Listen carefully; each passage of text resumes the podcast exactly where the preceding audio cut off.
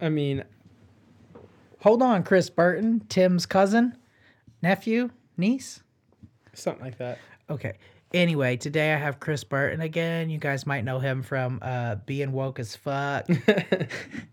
Or what's the deal with Twitch? Let's we'll just skip all the introduction shit. Uh, Twitch, Twitch yeah. is Twitch is dope as shit. It's like its own little fucking corner of the internet where you just, you know, you can stream yourself fucking playing games. You can stream yourself just talking to people. You can stream yourself like walking around in public, being a nuisance. Like yeah, and then uh, pull that mic a little closer to your oh, face. My bad. No, there we go. A little further back now. That's too close.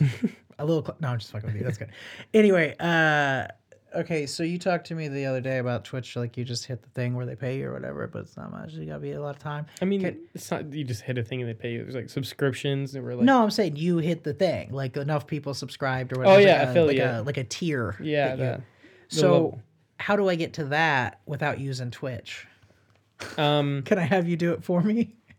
I mean, I, I could, but like it, it takes like a minimum of like thirty days, you know, uh, you over a thirty day period, your average viewer needs to be three, and then you need to have fifty followers and then a certain amount of uh, hours streamed. And then after that, they let you start giving, they let people start giving you money. And then what's the thing you told me about that uh, I could stream to Twitch and Instagram and Oh, uh, and TikTok all at once? Through like the service I use, I don't stream on multiple things, but the service I use that provides that, it's called O B S or Streamlabs O B S. It allows you to uh, stream on Twitch, to YouTube, to Facebook, and then through like all at one time. Yeah, all like one stream getting sent up to a big fucking cloud, right. And from that cloud to and all the other. And then do they charge platforms. For the service? Uh, yes, but it's not too bad. It's like ten bucks a month. Oh, I can't be doing that. I gotta get money with no money. That's the thing. You gotta get money with no money. All right, so it takes money to make money. I don't want to make money. From riches to riches. Let's get it. All right. I want to. I want to go from, from current to more, but not. I don't want to spend anything. Uh, I have issues. Well, you're S O L, but I'm, I'm sure there's probably some other services. I mean, I could probably just like get like six apprentices and have six phones. Exactly. And then use their phones. Say, hey, log into your shit. Uh, put all six. This one's logged into YouTube. This one's logged into Twitch. Uh, anyway, we talked about what we were going to talk about. And as always, I said, I don't fucking know. And then you said the death penalty. So you want to get straight to it? Yeah. You, right. You said you're convinced you're going to change my mind on the death penalty. I am convinced I will change your mind. I don't get the death penalty. But um, okay, so give me an example of a situation where you think a person should for sure get the death penalty. And we can make it as heinous as we want, or you could just say they did really fucked up, you know. I mean, like, it's just it's just a baseline of whenever someone is has done something so absolutely horrible that they cannot, you know, uh, be, I don't want to say be they forgiven. They can't be redeemed? They, yeah, they can't redeem themselves, and then there's no rehabilitation out there that can make them fit to function in our society. So if we just stick them in prison for the rest of their life, like, right. they're... It's just going to be a drain on resources. And it's worse for them. I mean, I would argue, like, on your side to start this before I start telling you why I think that's not correct. Uh, I would say, like, locking me in a cage or killing me. If I'm for sure guaranteed cage for the rest of my life, the best thing I'm going to get is letters. Just kill me now. Like, that's fine. I don't think it's inhumane to to have the death penalty. I don't think it's fucked up, like, compared to the alternatives we have. But I just have a problem with sentencing somebody to life or the death penalty for something with like really shitty evidence, like fingerprints. Fingerprints are not, there's never been a scientific proof that fingerprints are actually unique to one individual. Like that's what we're made to believe, right? Mm-hmm. Fingerprint analysis is usually done by a person that was trained by a person before them, that was trained by a person before them. They're not scientists. They're just like regular cops. Like C S I says they send it off to this cool-ass lab and there's a computer. It's literally just somebody looking at two pictures and going, yeah, they look about the same. I see this spot and this spot. And they just need, like, a few, which are very objective, by the way, but a few points of,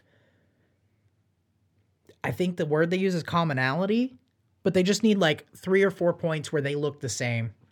And then they can say, yeah, for sure this fingerprint matches. And what it actually usually does is when they go, hey, we got mountains of fucking evidence we can't use. I know this guy did it. Can you just say the fingerprints match? Then they just say, yeah, I got you, man. Like, if you're sure they, and they look close. Now, I'm sure if they looked completely different. I mean, you can't just say, like, okay, this guy's fingerprints kind of link up to the ones that are at the crime scene, so it's got to be him, even though, like, there's nothing else tying him. Like, if, if if they're a suspect, and then, like, out of all the suspects' fingerprints, this guy has a little fucking, the loop in the middle that yeah. looks like a penis, like... Yeah, if they were already a suspect. Then I it's agree. safe to say, like, it, like he, yeah, he did it. And yeah. if it's something, like, absolutely fucking rancid, like, uh, like uh, pedophilia or some shit like that, like, a serial... I don't think usually they catch them with fingerprints. Kitty fiddler. usually, I know. This is usually just, they get a terabyte hard drive and they go, holy fuck, bro. I know, but this is just an example. Like, does a person who does something like that, like, deserve the privilege that is, like, you know, like, life? Like, yeah. Yeah. Until we can prove they did it. Yeah. No, like, one hundred percent. Like, like if There's like, never it, been a one hundred percent case. Like, I agree with you. If I could You prove, walk in, the dude is nuts deep and, like... That's a, that's a you shoot him on sight. You don't fucking go through the court process. Then, then that's against the use of force of uh, the police. No, it's not. No. There's eight preconditions uh, for use oh, of force hold on, for hold on. police. Yeah. For police, maybe. Yes. I don't know police rules. For a civilian in the state of Oklahoma or Texas, if I see you actively endangering and harming somebody and I feel like it's a situation where the only way to stop you is to kill you, I have the right to kill you. Like, it's it's pretty fucking vague. Like, I've read through this because somebody uh, in Wichita Falls got in a situation like this after they passed this law, and he thought he was going to go to prison. He didn't give a fuck. Like, he walked in on somebody being raped. He shot the rapist uh, multiple times. And then, like, even my take on it was I was like, I don't think you can legally, like, like, I think you could probably beat the shit out of the guy. And, like, people would be like, that's cool. And I think you should shoot the guy.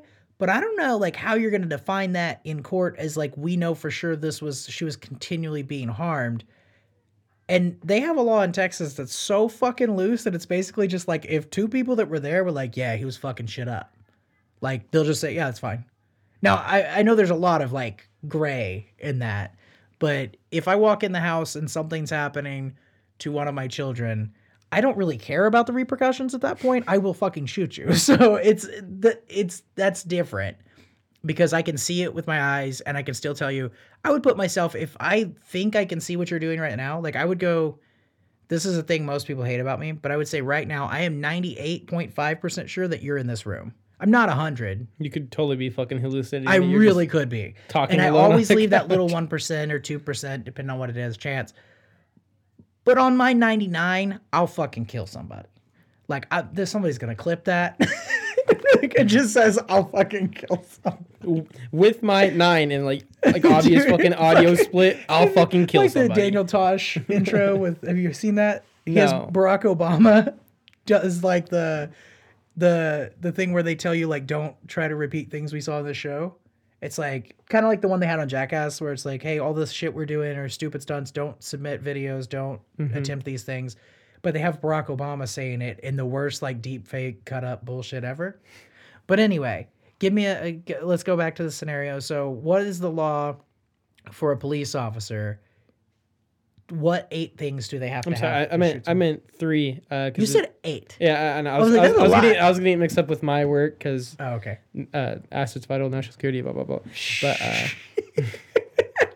but for don't say what you did. But for for police, like for normal yeah, police, for, it's, not it's, you. It's called. Uh, You're not police. We don't want to say anything about that on it's, here. It's C O I is what's pronounced like uh, the acronym for it. K O I. Uh, intent, opportunity, and something else. It begins with a C. Fuck, I can't remember it. That uh, of hurting someone. Uh huh. Then, then you can use like deadly force on them. That, that's always what I've heard. Okay, so let's say you walk in the house. Is it cause? I don't know. Let's not get into the technical shit. You're gonna Google it. Let's say you walk into the house, and I have one hand around my wife's throat. She's up against the wall, and she looks like she's about to die. How do you know that's not our thing? Also, if it is our thing, or if it's not our thing, and you for sure, like, you know she's being harmed, like, can you shoot me at that point because I'm trying to kill somebody? I mean, yeah, in defense of others, I think yeah. you most definitely can. Well, I mean, I'm... I have a lot of issues with the idea of, like, the law that says you can shoot somebody while they're harming or whatever. I think it's a great idea. I think if... I think you should shoot somebody if they're fucking your kid. Definitely just shoot the person. It's fine. But... I'm really curious about the psychology behind it. Like, how traumatized is a kid already when you get there versus when you kill the person? Yeah. Versus when they see their dad not kill the person. Like, there's three scenarios that all suck. So, like, yeah, like imagine just, like, them in therapy, like, a few years down the road. Oh, fucking the rest like, of your life. Imagine the, the opening sentence being, A, I got raped as a kid, or B, I got raped as a kid, and my dad shot him, and the body landed on me. Like, it's fucked up. Like, yeah, you, I guess you would take, well, try to take the kids, uh, life in consideration right. there, but uh I feel like it, realistically, like, you'd probably just want to, like,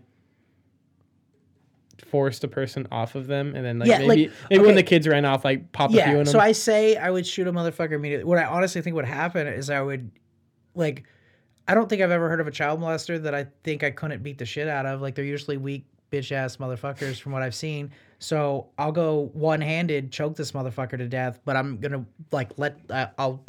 hold them and be like, hey, go to your room, call the police, take my phone, whatever. And then I'm just going to, like, squeeze a little tighter once they're in the room and just fucking squeeze that last little bit out of them. Then I'll, no, then I'm going to let it out and I'll be like, hey, guess what, bitch?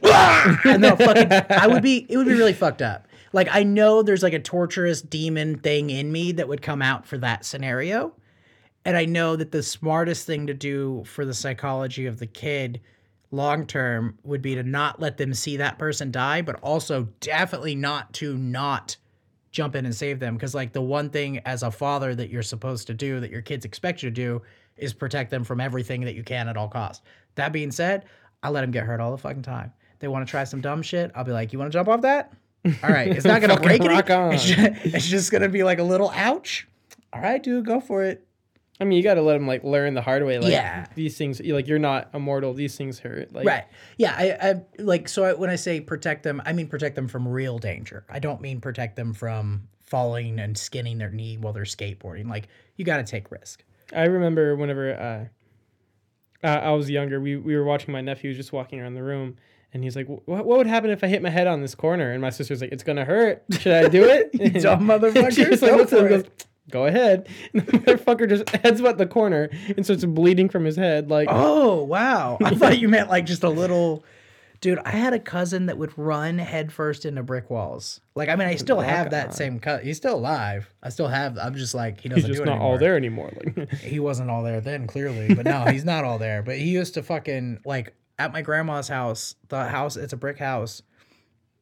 I think he did it once just to see how people would react. And then everybody reacted in a way that he, I guess, liked the attention. I don't know. So he just kept doing it.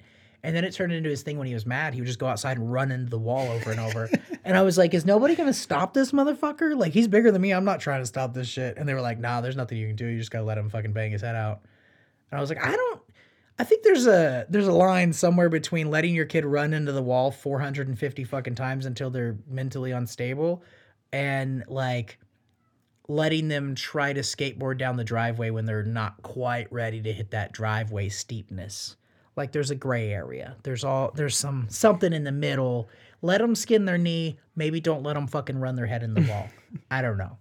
But uh, back to the death penalty. I'm sorry. So here's my very loose, loosely defined reasoning why I don't think the death penalty is a good idea.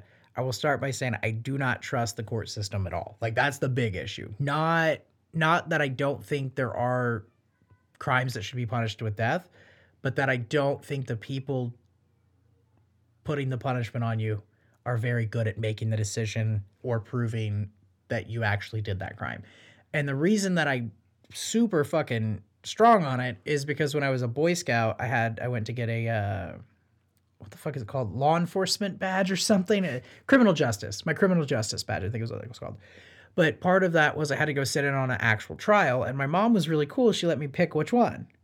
And I was like, the fucking attempted murder one, of course. Not possession of a fucking dime bag. Nah, attempted murder. So I was like probably ten, and we went to watch an attempted murder trial where the the defense... got court. Uh, how do you? How the they, defendant. They, they the the defense dude, the fucking attorney that was defending the guy, had the judge order all kinds of fucking medical shit on the victim, One of the things was a doctor did a full physical, did a full body C T scan, multiple x-rays, um, pretty much everything that didn't require um, injection of radioactive stuff, like the different, I, I want to say it was a C T. It was some kind of scan. They have a full body scan. The point is the doctor, and this is when I'm ten, so I don't fucking understand half the shit anyway. The doctor comes out and says definitively for sure on a Bible, this dude has never been shot ever, with the exception of maybe a small pellet or B B gun. And if he did, then it would have only grazed him. There's nothing lodged in his body. There's no scars that could indicate he's ever been shot in any way. There's he, there's absolutely no way he got shot. So the victim, after that part, because he had to step out of the courtroom for that, comes in with a cane because he's wobbling because he got shot. He didn't get shot. He's just a fucking actor. So the guy that's about to go to prison for like years, I can't remember, I want to say twenty for attempted murder, has an attorney that's a shit show of an attorney that still was like, well, like, clearly if the guy didn't get shot, how are we going to put a guy in jail for shooting him? And everybody seemed to agree with like, we can't do that. But they discussed the scenario, and in the scenario where he shot the guy, that again was never actually shot, he did shoot at the guy. He did admit to being there for a large um, drug deal, like they were trans like transferring enough drugs that they needed multiple trucks, and he was overseeing it, and something popped off, some kind of disagreement, and they got behind vehicles and started shooting at each other. He did shoot in the direction of the guy that got shot. The guy just never got shot. So he was charged with attempted murder for shooting the guy. Now, I understand he should be charged with at least like um, attempted murder a, for shooting at. No, the guy, no, no. Attempted like, murder in Oklahoma. If I shoot you in the knee, I usually won't get an attempted murder. Like they'll say that was a warning shot. Dude, I've, I've read some court documents, man. It's fucking wild. People, but no, for real, like what really should happen if I'm shooting at you in your general direction, I should at the very least catch um, something about Uh, threatening or illegal use of a firearm, brandishing a firearm, um, shooting with intent to injure or harm or maim, or one of the fucking many terms they'll use.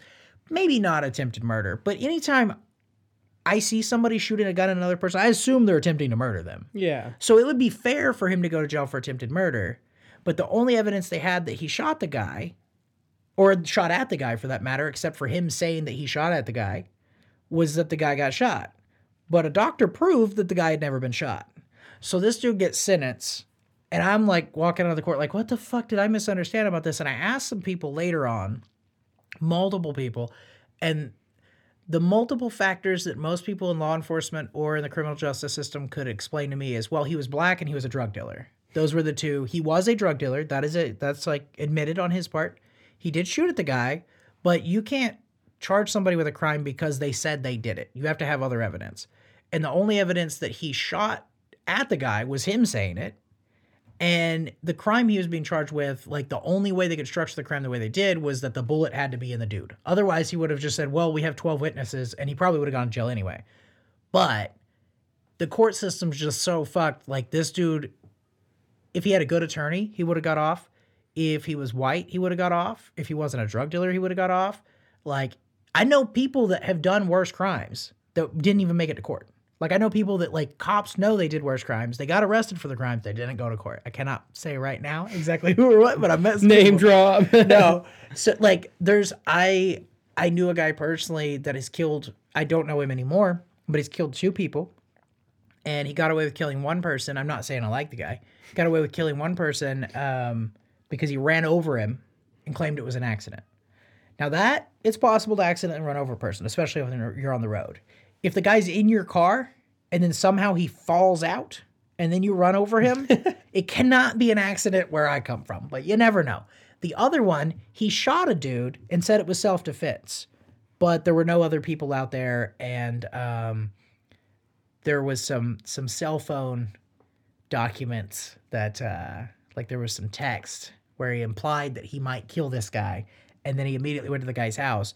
They had it, like the court had, like he texts the guy some threatening shit, then went over to his house, then the guy winds up dead, and then he went on the run, and he had the same attorney twice. His attorney was phenomenal, um, and I've, I haven't seen the guy since. I'm pretty sure he was smart enough to move, but he's killed two people in Lawton, like a small town, got away with the first one, They didn't even look at the fact that he'd already killed somebody, and they let him go on the second one. Had he been black, he wouldn't have been in, uh, in jail the first, like he would be in jail for the first one. He wouldn't be able to do the second one.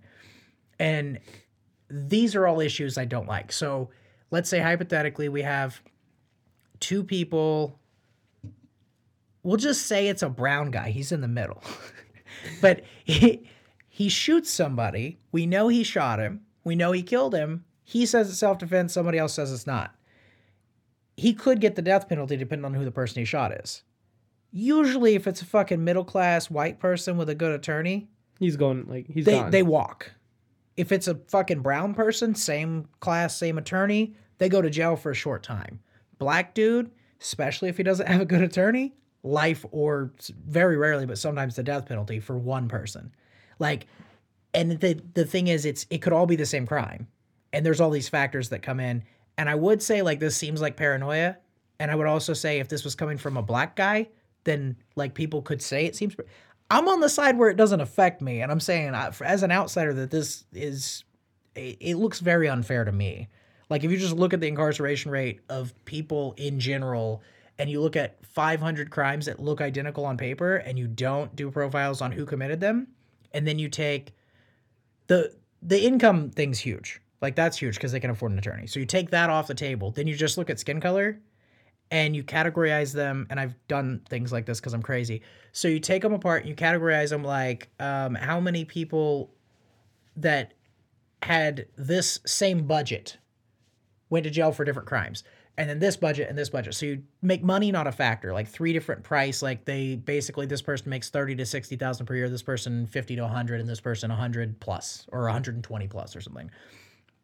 If you can get these stats and you put them together and you line them up, you will still see... consistently, black dudes go to jail, brown dudes go to jail for a short time, and then white dudes don't go to jail. I mean, in almost all classes. All all things like law enforcement have kind of been pushed against uh, like minorities for a while now. Like, right?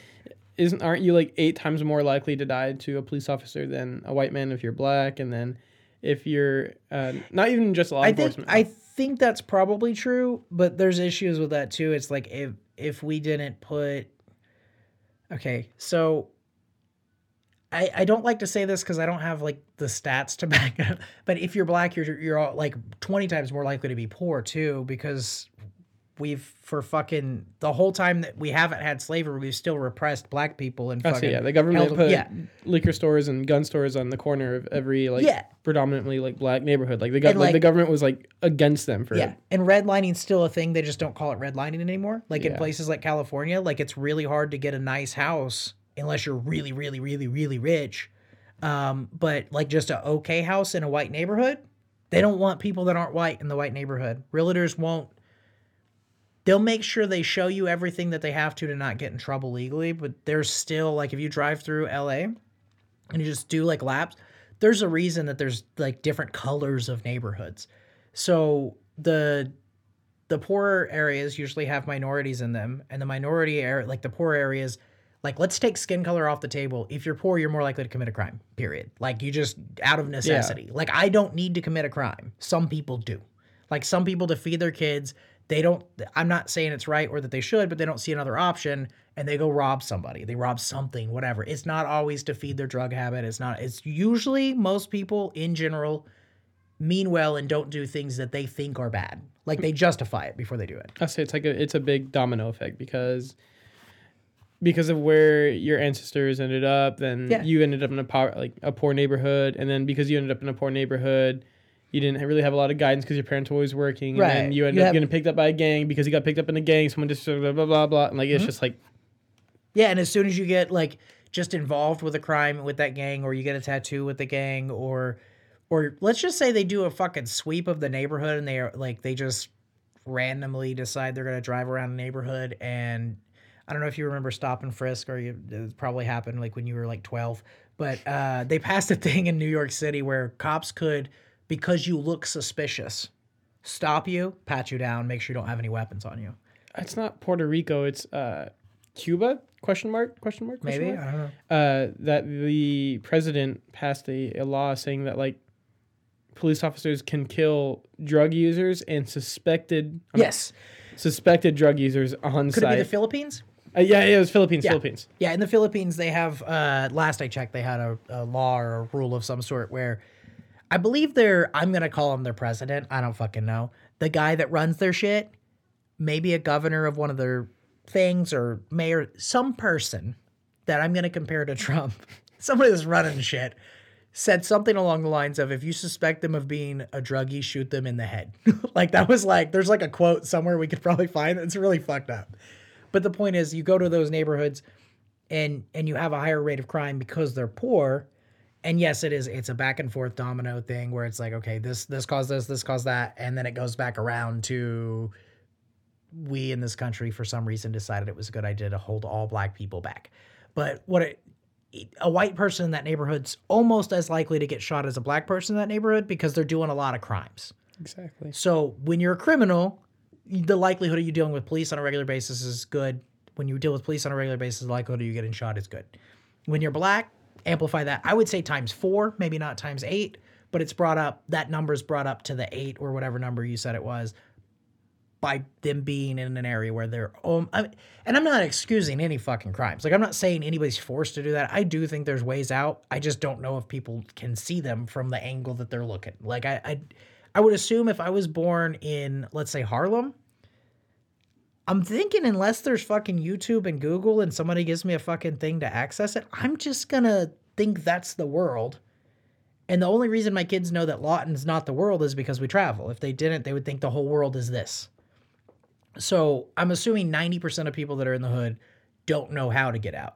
If there was a little bit of direction, I would say most of them could figure out a way to make some fucking money. I mean, most of them aren't thinking long term. They're I don't thinking think. Today, let's survive. Let's I say fucking, like yeah. whenever like when I'm when I'm tight on money, I, I don't immediately start thinking of like my next paycheck's like savings plan. You know, like even though like I should. I do. But like I, I start thinking about like, okay, like when I get paid, how am I gonna pay this off and this off and like and be, how about I be eat? Good again? Yeah. Like how am I how am I gonna be okay? How am I gonna make it through this? And like when when you're in poverty, like I I just feel like th- it's that, but on like a long term kind of yeah yeah. Schedule. So like, so you could actually take racism off the table. And I mean, also like black cops shoot black people too. Like there's a lot of things like people are like, oh, it's, you could take racism off the table. You'd still have more black people getting shot by police than white people.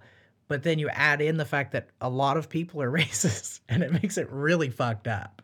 But the point is the same guys that are getting shot by police are just as likely to get framed by police or just as likely to get arrested with no real probable cause, and then they just make the case up later. Not the same as framing them, but building a case on completely made up bullshit is what police like to do from my experience talking to them and asking them like, what's the, like, what's the most successful way you get, you prove somebody guilty? And they go, oh, well, we just kind of find some things, you know? And I'm like, what do you mean? Like find some things? They're like, well, so you can get into their phone and you can kind of, you know, look around and move some stuff.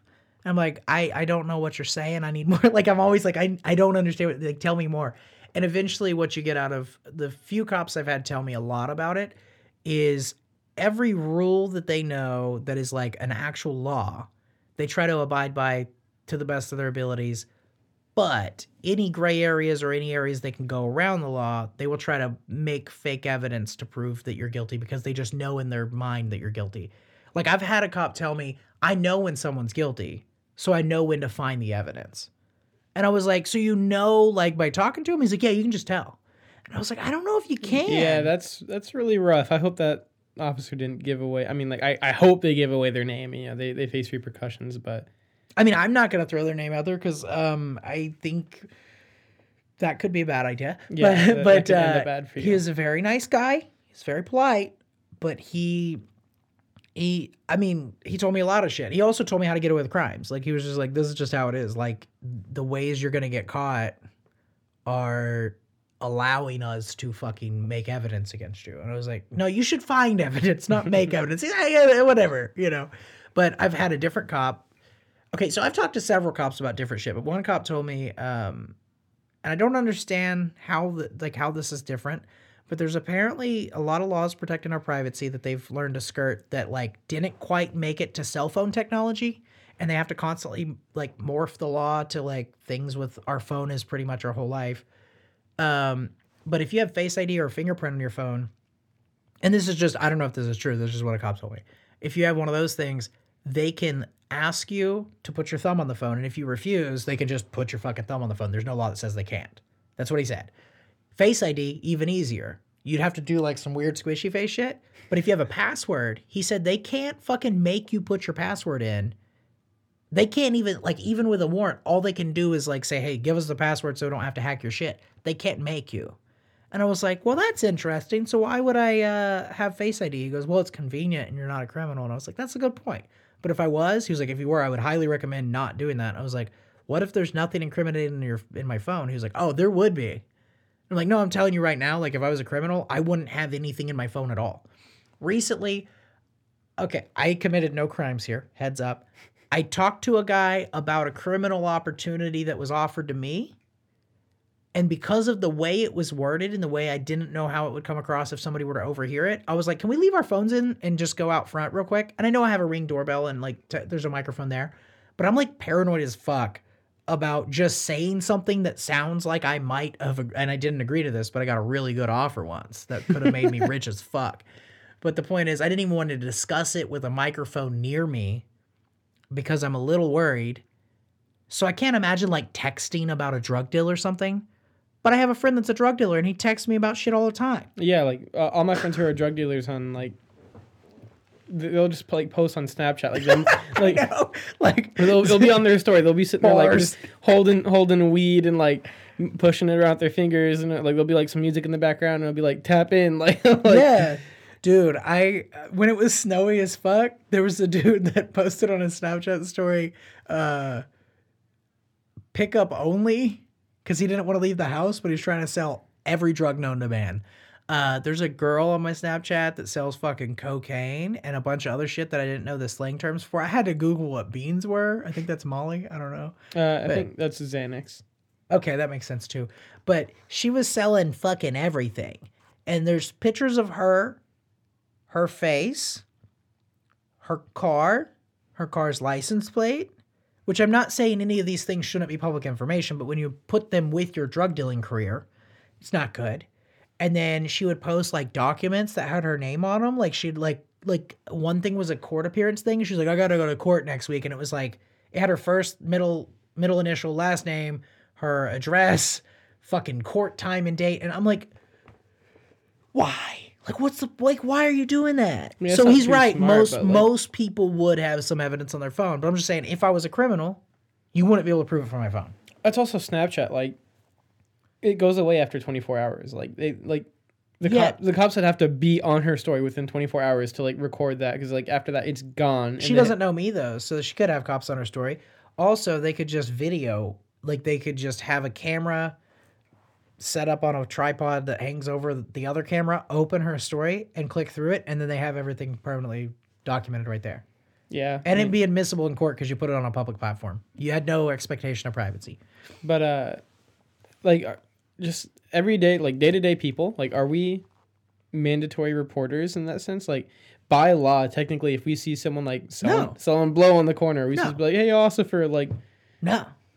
I don't know what the law is, but I know I live in America where nobody's going to tell me I have to be a fucking snitch.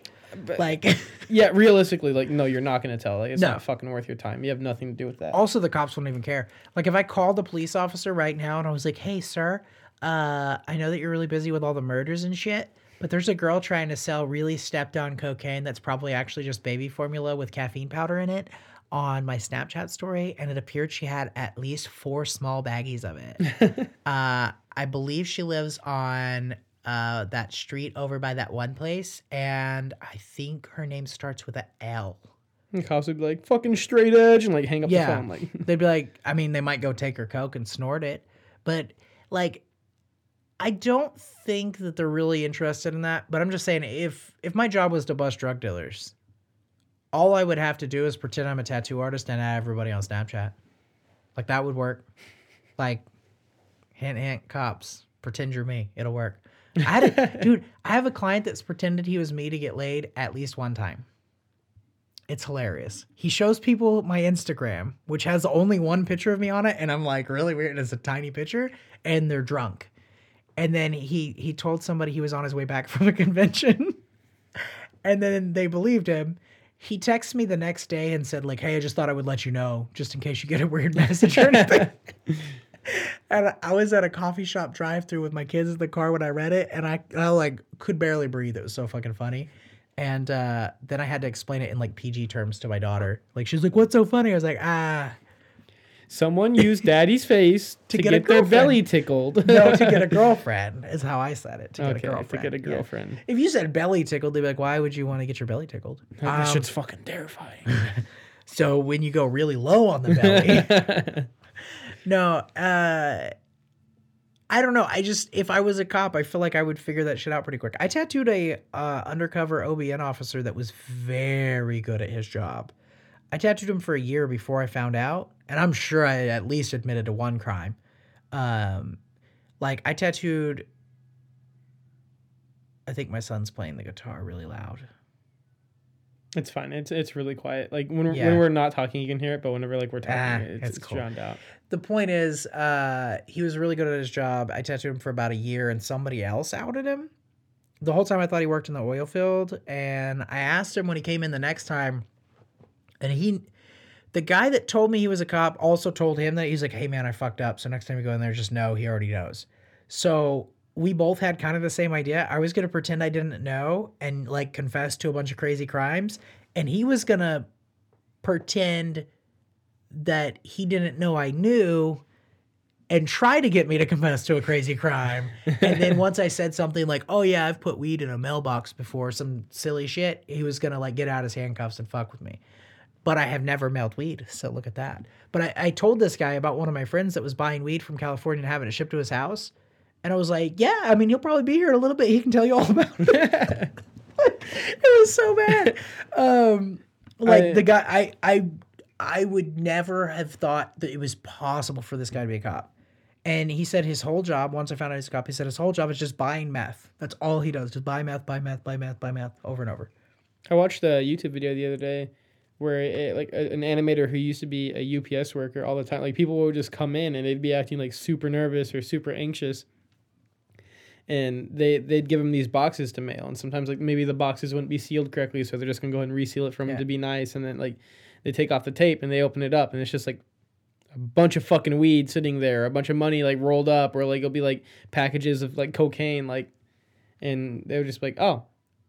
Okay, and like either A, tell them, hey, we can't mail this, or B, just fucking tape it up and act like it never happened. Well, I talked to somebody about that not long ago, and they said, uh, I can't remember what company they were. It might have been FedEx, but they said, like, they try to not catch weed. Like, they, not only are they not interested in trying to involve the cops and slowing down their day, but if it's a box of weed and they smell it, they try to make sure they have, like, plausible deniability and just pretend it never happened and deliver it.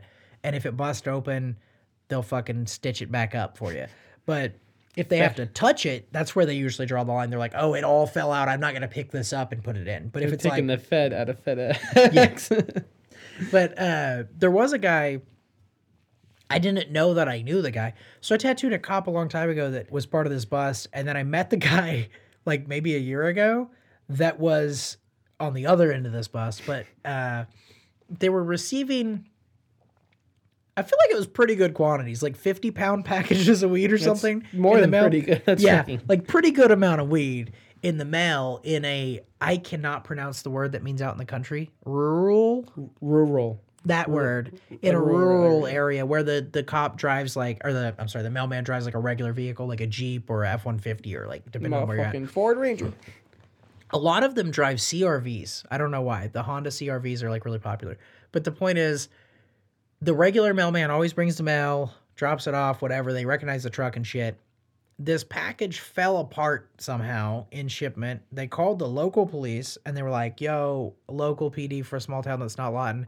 Uh, we got a thing here. They swung by, swung by, and they were like, all right, cool. What time do you usually deliver? And they were like, like thirty minutes ago, but it's it varies. And they set up an operation within an hour, apparently, like...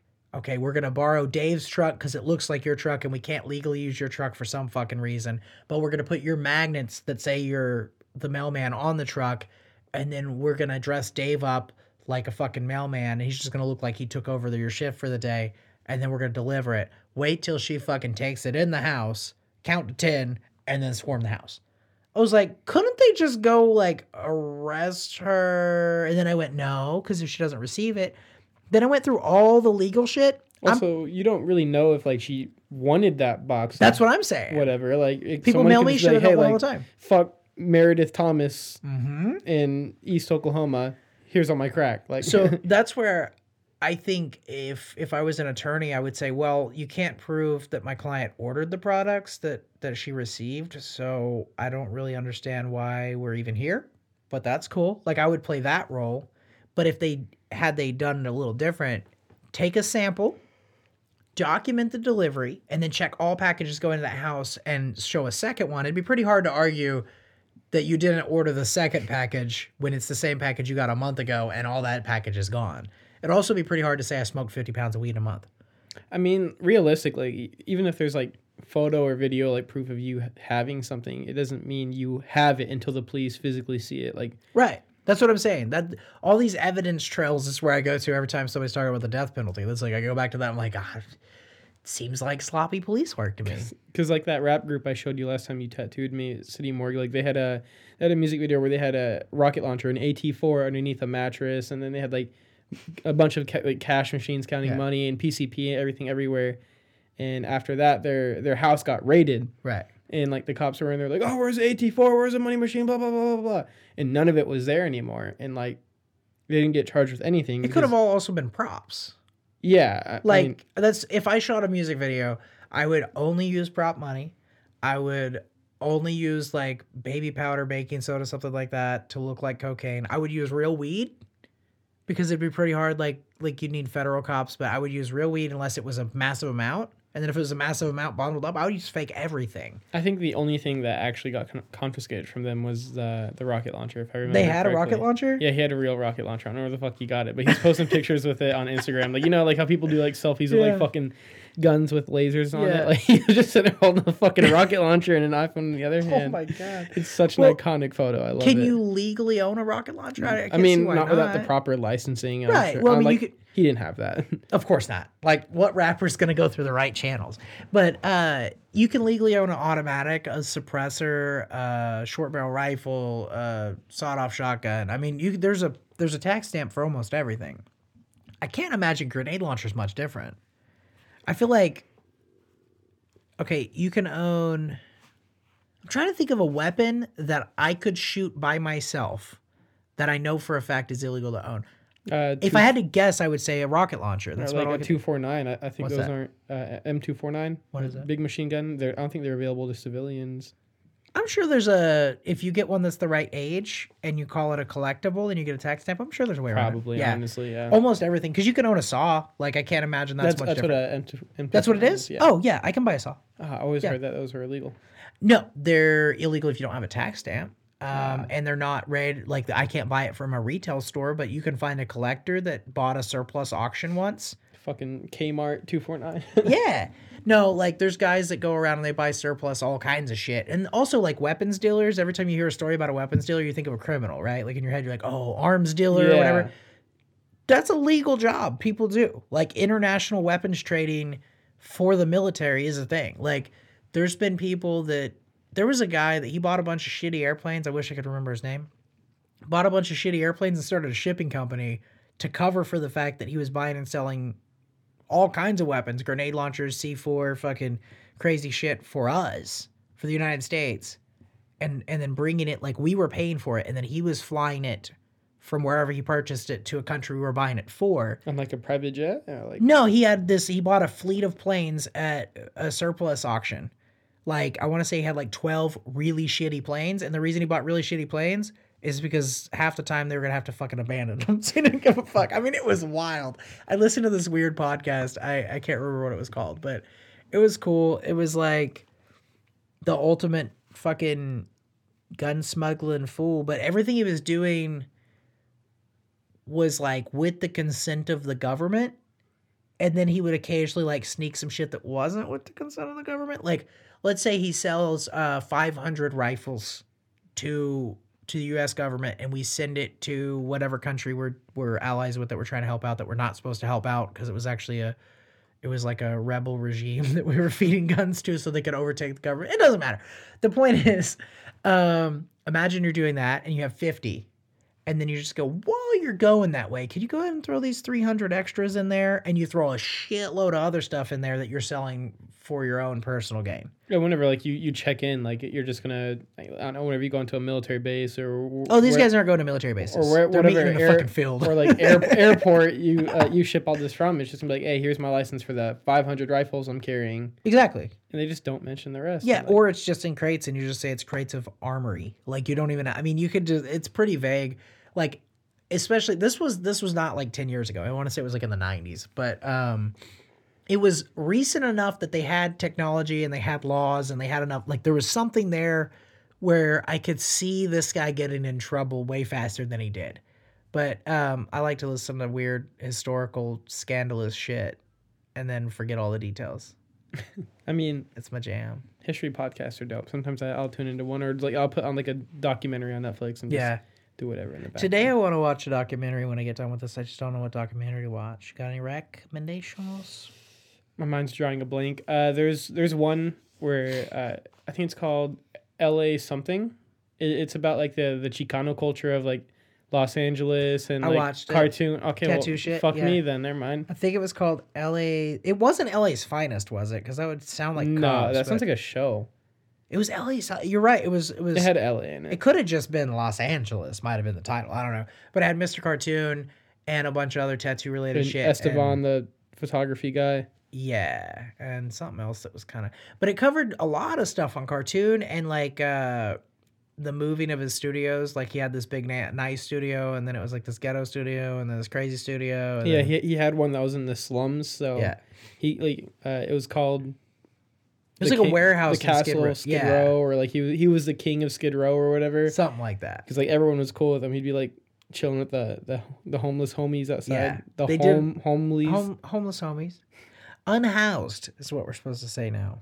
Homeless is apparently derogatory. Homeless. I mean, like you're you were without a home. Like I don't. I don't know. Unhoused doesn't sound better to me. It's like when they tried to change. Uh, what was the oh midget to fucking little people? I still think is insulting. Like, if I was a little person... Like, hey there, little guy. I like... would rather you call me a fucking midget. It sounds like a medical thing that's not my fault. You call me a little person, I sound like I haven't grown up yet. That's rude. So I say L P. Keep and it, then keep I've, it. I've heard people uh, say that crackhead is racist. I don't know about that. Because it's, like, indirectly racist or whatever. Or like... You know, there's more white crack users than black crack users, right? Oh, yeah, for sure. Yeah. Like, like, a lot more. Like, like, like really, really... Those those trailer parks are bussin', like... Right. Like, crack and meth are both used by pretty much all types of people, but I believe the percentage of actual crack users versus... I, I feel like meth's probably the same. I want to say it's like seventy percent white people. Like, it's a lot of white people. Um, where we're made to think that crackheads and crack dealers are always black. I would assume... that those are both kind of silly stereotypes, but it it wouldn't shock me if like more crack dealers were black and crack users were white. I don't know. Like out of convenience, it seems smart. I feel like I feel like crack is it's m- whack. Wow. I feel like crack is most definitely like more of a, like a white drug, uh, like white like, trailer trash drug. Right? Yeah, like for real. Like like. But like, why do we why do we demonize crack, but like powder cocaine's like cool. Because it's more expensive. So if you buy it, you know, you have money, so you're ex- so you're more successful, and then people yeah. care about you more because they want to leech off of you. That's true. I'm not sure if this is correct, but I believe that the actual amount of crack you get for the money and the amount of coke you get for the money, I think crack is actually more expensive, but you need less... To, to get, like, so, a high. Yeah, like, I think you get a dose that costs way less money that will fuck you up for the same amount of time, but I think you get less weight for your money. Like, I, because all it, okay. Wait, how long does a crack high last? fifteen minutes. Really? That's what I've been told. I don't know. So it's called freebase because I thought it was called freebase because you're like free and you're on a base, like you're on Fort Sill or Shepherd or something. But uh, it's called freebase because they free it of its base. I heard recently on a podcast. I'm not sure if I understand, but apparently it's the most pure form of coke.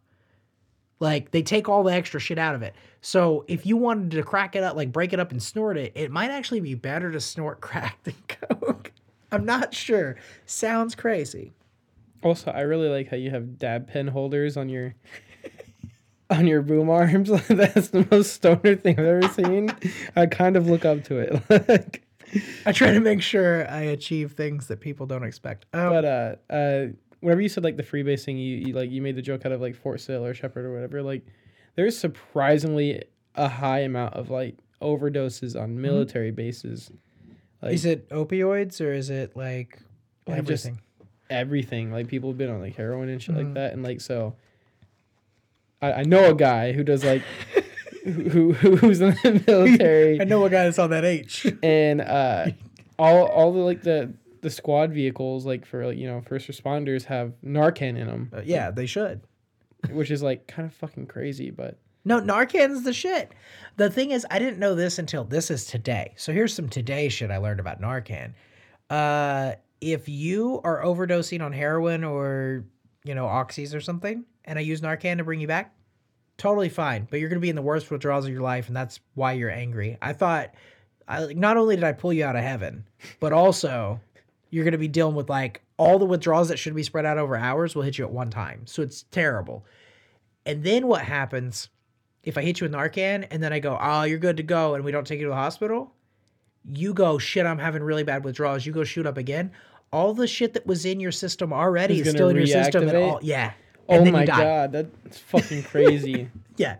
But um, I just listened to the audio version of a book called Drug Use for Grownups by uh, Doctor Shit. The fuck is his name? Doctor Shit? Doctor Shit. Sounds no, something reputable. Hart. It's not Kevin Hart. Can you look it up real quick? Drug Use for Grownups. I want to I want to get his name right. He's really cool. But he does heroin. Um, he does cocaine.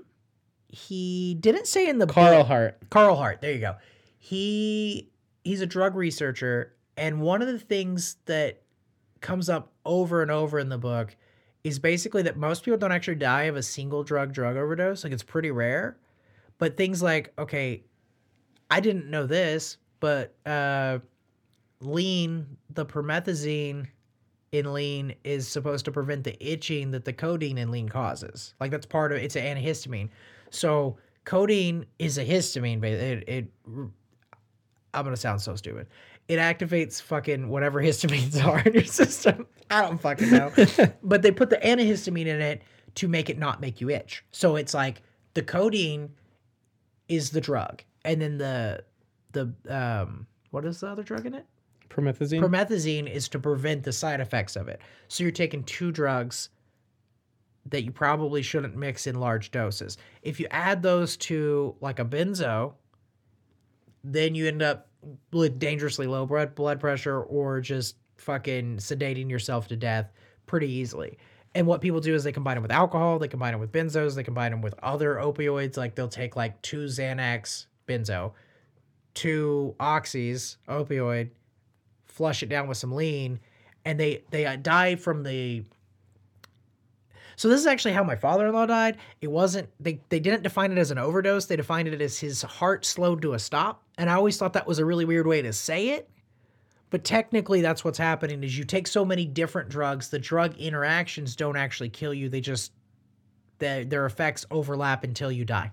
Two things. First, like, your heart slowing down to a stop. That's like, the drug killed you. I just can like can uh, usually when people die, like, you imagine like getting fucking squished by a bus or shot or whatever. Like, I mean, or like foaming at the mouth, vomiting, convulsing, heroin overdose. Yeah, like, like it's a I very, got. it's very like Violent. death. Like your your yeah. your body's fighting it. No, he like, just went to sleep and didn't your, wake your up. Your heart basically. slowing to a stop. Can you just like imagine like sitting there like fully conscious? Is like it's no, just he like wasn't conscious.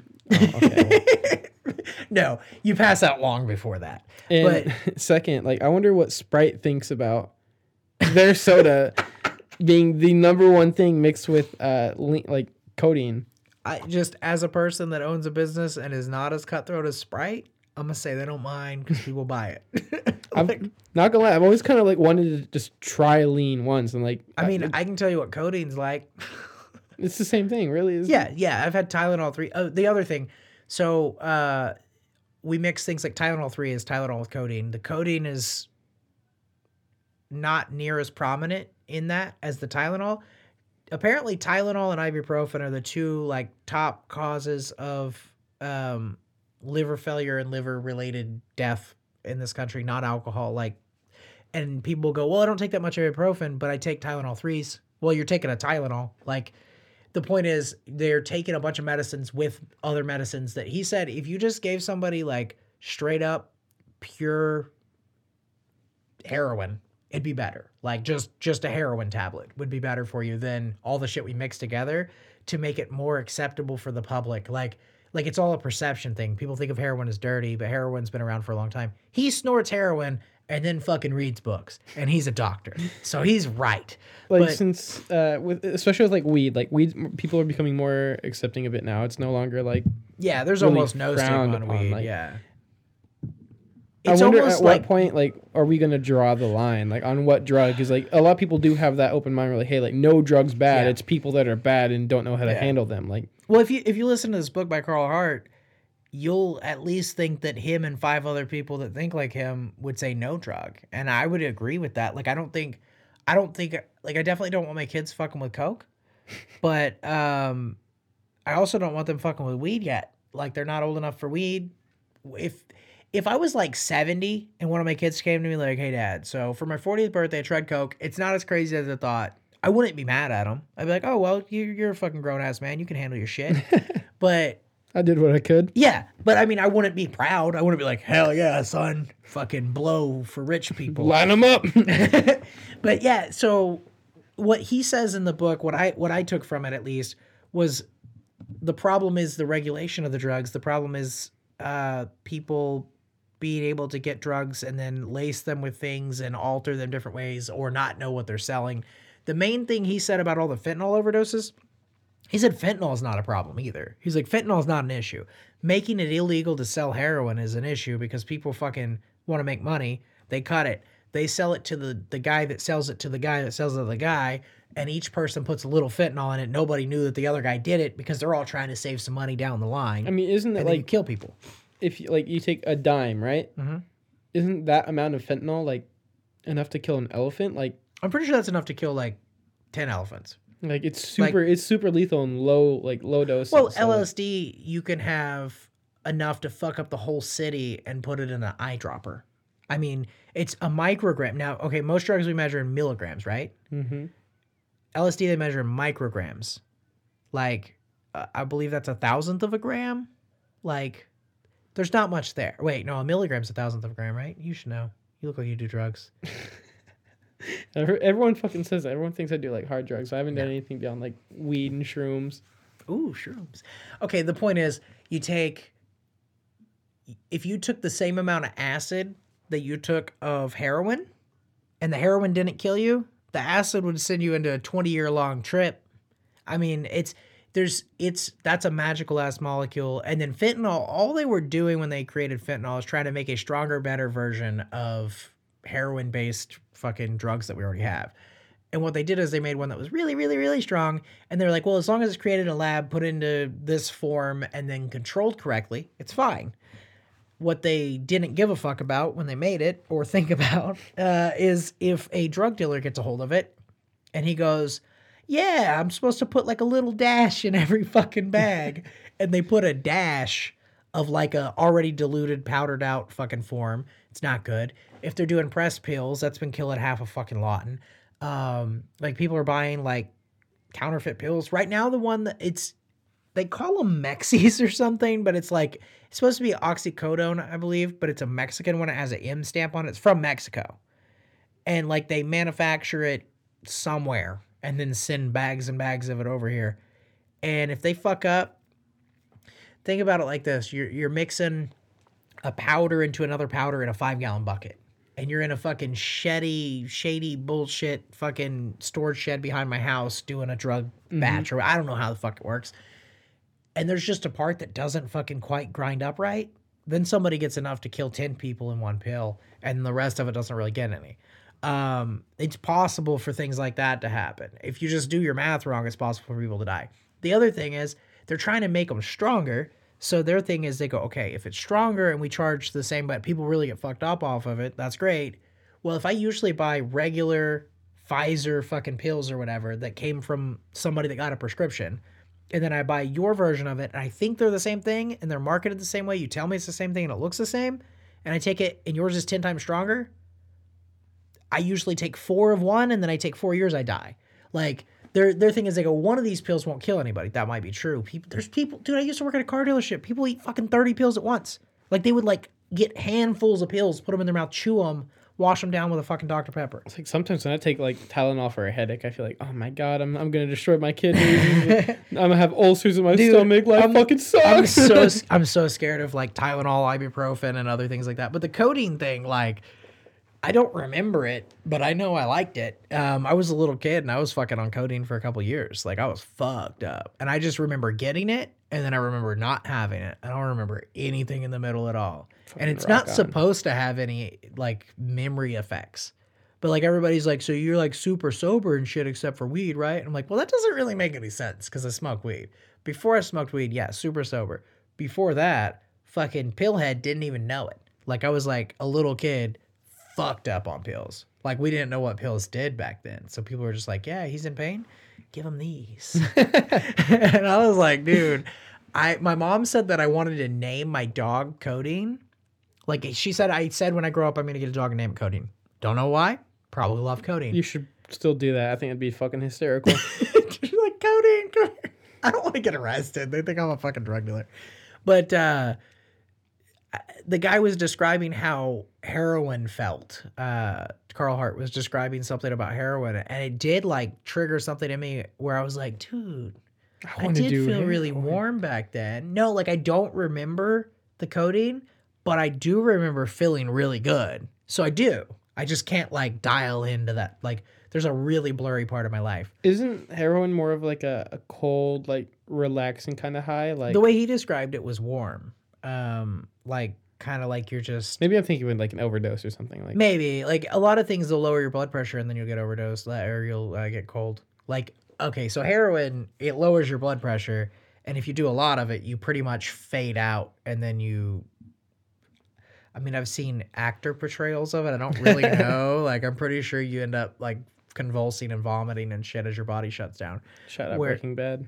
Yeah. No, yeah, that would be a part, like, when the girlfriend dies, right? Yeah, Mary yeah. Jane, I think her name was. Yeah. I don't think it was Mary. Would it? I think I'm like it was nine, that on the nose? I'm like eighty-seven percent sure it's Mary Well, don't Jane. Name your kids Mary Jane because marijuana is a gateway drug and they'll do heroin.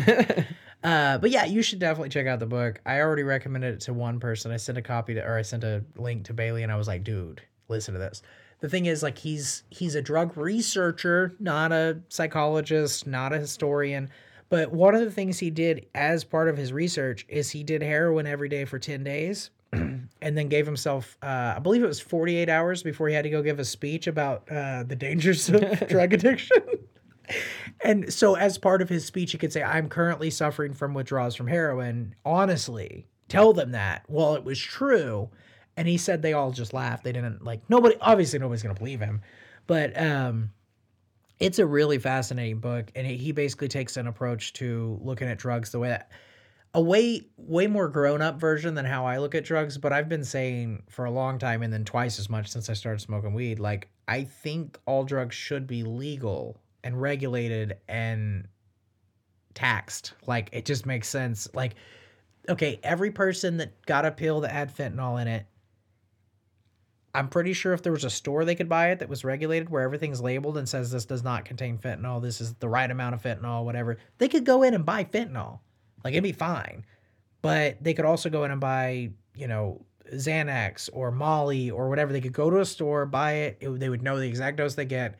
I don't think many people try to intentionally overdose on fucking heroin. No. Like, but like on, on one hand, like, those people who who died from accidental fentanyl That's really weird. Accidental fentanyl. Accidental fentanyl. Accidental fentanyl overdoses. Like, they'd still be alive if that was the case. That's what I'm saying. Yeah. But on the other hand, people who wouldn't even go near a drug in the first place, now that it, it was legal, would do it, and then they'd, if they have an addictive personality, like, their life would have spiraled out of control. Like, maybe it's, it's very give and take. Like, so that's another thing Doctor Carl Hart covers that I'm really curious how true is. What percentage of people that do name name what drug do you think is the most addictive? We'll start there. Uh, probably meth, because isn't that, like, the highest high you can get? Uh, I don't know. I feel like fucking uh, fentanyl and heroin might be might top it as far as how high, but I would say meth seems to be the most addictive, and if not, it would be heroin. I would think, right? That's, that seems I heard, fair. Yeah, I heard meth is the hardest because like it legitimately releases like all the serotonin in your brain. Like you cannot feel better, so it makes your body want it even more. Right. So you're gonna have to listen to this book, buddy. uh, I'll, honestly, I'll listen to it on my way back. He's to, a huge meth advocate to the city too. Tomorrow. Uh, but so what he said about addiction that I never looked at it this way. Like I forgot what percentage of Americans. I want to say it was like. thirty percent? It might not have been a percentage. It might have been a number. But I remember thinking that's a fuckload more than I thought. Admitted to doing illegal drugs on a regular basis, meaning more than once a month. Um, or at least once a month. I can't remember how it was worded. But basically, we'll just say about a third of the population of adults will admit to doing illegal drugs. Take weed off the table, that's going to leave like ten percent maybe. I mean, a lot of people are probably just counting weed. But people don't count pills. And then look at how many people we see in society that are functioning every day that do drugs. And, like, you probably don't know how many people, like, go to a car dealership, there's three people not on drugs. Go to a restaurant, there's two people not on drugs. Like, there's a lot of places where almost everybody's on some type of drug. Um, those people are functioning just fine. Like, I actually did a, uh, my quick pod thing that I started doing. I did one about functioning meth heads recently because these guys were clearly twacked out of their fucking mind, but they had jobs. And I was like, whoa. Most, con- not most, it's really unfair for me to say most construction workers. A great deal of construction workers and oil field workers are on meth. A great deal of artists are on heroin. A great deal of the general population are on all kinds of pills that are prescribed, so they say it's not okay or it's I okay. Say, but- like, I, I know people can be functional, like meth heads right. and shit like that. So, like, my ex's mom was one. It was like, it's kind of interesting that she'd be like finding spoons and shit around the house, and they'd be like, yeah, but she has a job. She's doing right. like she's doing, doing fine, making her payments. You no, know. I'm saying like if they had pure regular amounts that they know they could get, I think it's really hard to say. I know it would for sure fuck up some lives. I know for sure some people would be like, "Well, I would never try heroin, but now that it's not illegal, let's get fucked up," and they would love it and they would never go to work ever again. But like I know that that will exist or would exist. I get it. That is a thing. But I'm looking at it like this: if we could be just less weird about it. And everybody knew what they were getting, I think a lot of people would go, okay, how is the best way for me to maintain a good drug habit? Like, I really do think people would look at it that way. They would go, what is the best way for me to go to work, not fucking lose my job, still do my fucking meth? And they would do it in moderation, or instead of smoking it, they would fucking take it in a pill form like Adderall. If there was like uh, an advised, um, like maximum amount you can take for your for your height and weight, and then... Wait, oh, yeah. Control wait. the dosing. I would say it'd be totally fair to have like a thing where where each place is registered with some kind of database. You scan a card and you cannot buy more than X amount per day or per week or something. In earning your high. Like, obviously, we, like weed isn't like the... Something... It, I don't think it's fair to compare weed to like all these other like super fucking hard drugs. Whenever like I was I was it's, smoking a bunch, I was afraid like I was going to get kind of lazy because like, yeah. you know, this is this feel good, just fucking sit around. Climb mountains and Legend of Zelda kind of thing. Like, yeah. I, I used to tell myself I have to earn my high, and then then I could. You sound smoke. Like such a druggie. Like, well, like if you earn your high, you're not gonna let any of your like your life slip. You're not gonna like start right. getting lazy, and then you're just gonna you're still like you're gonna feel better about it whenever like you are smoking. Like, fuck yeah, I'm so fucking productive. Yeah. Like, like, no, that's the thing. I smoke while I do things. Like, I'm actually like my favorite joints I've ever smoked are at the end of the day. I've done everything I need to get done. Uh, all I have left to do is take a hot bath and hope I'm still fucking sober enough to fuck. But, like, so I'll take an edible. Weed makes sex better. What are you talking about? It does, about? But have you ever, like, had an edible and then smoked two blunts and then took a bath? No. Have you ever had someone, like, play with your hair or, like, wash your hair while you're stoned? Yeah. That's the greatest fucking... Well, not ru- like rub, like the little scratchy thing? No, like go get in the shower together. Oh, no. Have them wash your hair while you're no, stoned off your ass. I no. can like not suggest this enough. I've had a nice little scalp massage, but never in the shower. But no, like if I have the right dose of weed to where I can barely fucking function, that's when I'm trying to fuck. but But there's a level past that that I will reach occasionally. But the point is, I don't know what the point is. Weed doses... Oh, earning your high... I will do shit while I'm smoking weed. Like, um, I didn't smoke a lot of weed when I built this room because I was scared I would fucking cut my hand off. Um, But what's something I do that I only do while I smoke weed? Jogging. What? ten to? Yeah, I, I I had like three edibles today while I was... Like, okay, I didn't like want to little, say it out yeah. loud just no, because had, you don't want to like, like, give it like a bad so no, reputation or no, whatever. No, nobody really cares because they, they're they're there and they see me and they know I'm not that high. I take really small doses when I tattoo sometimes, depending on how I'm feeling, to uh, make myself focus better. I'll say some of the best tattoos you've done on me, like you went outside, got super fucking stoned, and you came back in. I, like you just had an entirely different expression on your face. I don't know why this stuck with me so much. And you're just like...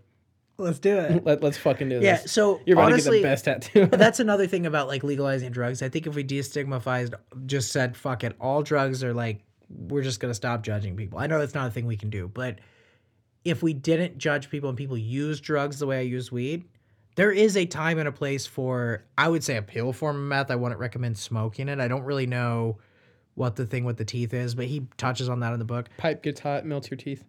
I don't think that's what it is. The, the glass carries the heat. Does it really get that hot? Yeah, the glass carries the heat, and then you're holding it in your in your. Okay. These. I'm gonna just have to trust you on that. I don't know. I don't know how people smoke meth, but the point is, if it was like, let's say, there's a time and a place for Adderall, not meth. It's. So if you have pure methamphetamine, and Adderall. They're literally like one molecule different, and that molecule apparently doesn't make any difference in the effect of them, and they have the same exact effect. Chemically, they're very similar, but like once they hit your body, there's apparently no difference between good pure meth in the same dosage and Adderall. So Adderall, like if you were a meth head, would be the smart version because like we know it's consistent and the same, and that goes back to my thing with like legalize it and people would do it. But there would be a time and a place where Adderall is good. Like college students use it all the time. Um, Professional gamers use it like, yeah, all the time. Um, E M Ts, they use it to stay awake and fucking do their best. Uh, I want my E M Ts on drugs. But the point is, there's a lot of people that use drugs correctly. And those people are hiding the fact that they use drugs right now. And I didn't even think about it until this book. I love this book. Like, he's covering, like, how many people do all this shit. I mean, he's a doctor and he does fucking heroin. Like, that's a pretty good example of, like, holy shit. Apparently, in academia, everybody's on drugs and they're all hiding it. And the thing is, like, I can attest to the amount of freedom and fucking comfort you feel when you just don't have to hide as much shit. Like, I have a list of, like, very few things now that I can't say into this microphone right now. Like, there's not much. There is some shit, like, I wouldn't want to... Give me an example. Let me give you an example. So this one time... No, I'm just like... But, like, for the most part, like, if it's something I'm doing on a regular basis, you can know about it. My mom can know about it. It doesn't matter. My parents do not approve of the fact that I smoke weed, that I cuss, that I do tattoos, that I lick a vagina sometimes. Um, so your entire personality. Yeah. Like... Like, name a thing that makes me who I am. My parents probably don't approve of it. My parents don't love me any less. I mean, my dad might not love me at all. I don't know. He's a very cold-looking dude, but he seems nice. I don't know. But my mom definitely loves me and expresses that. The point is, like, my parents are looking at it like they definitely don't like anything I do at all. And I'm still not, like, not, they're not like, you're not welcome at our house or whatever. I'm just the weird one.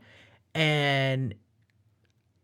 Now that weed's not illegal by state law, I can tell cops I smoke weed. That was pretty much the last thing. Like, you couldn't really be open about smoking weed because somebody might get a fucking wild hair and come try to search your toolbox or some shit and be like, oh, he's got a joint.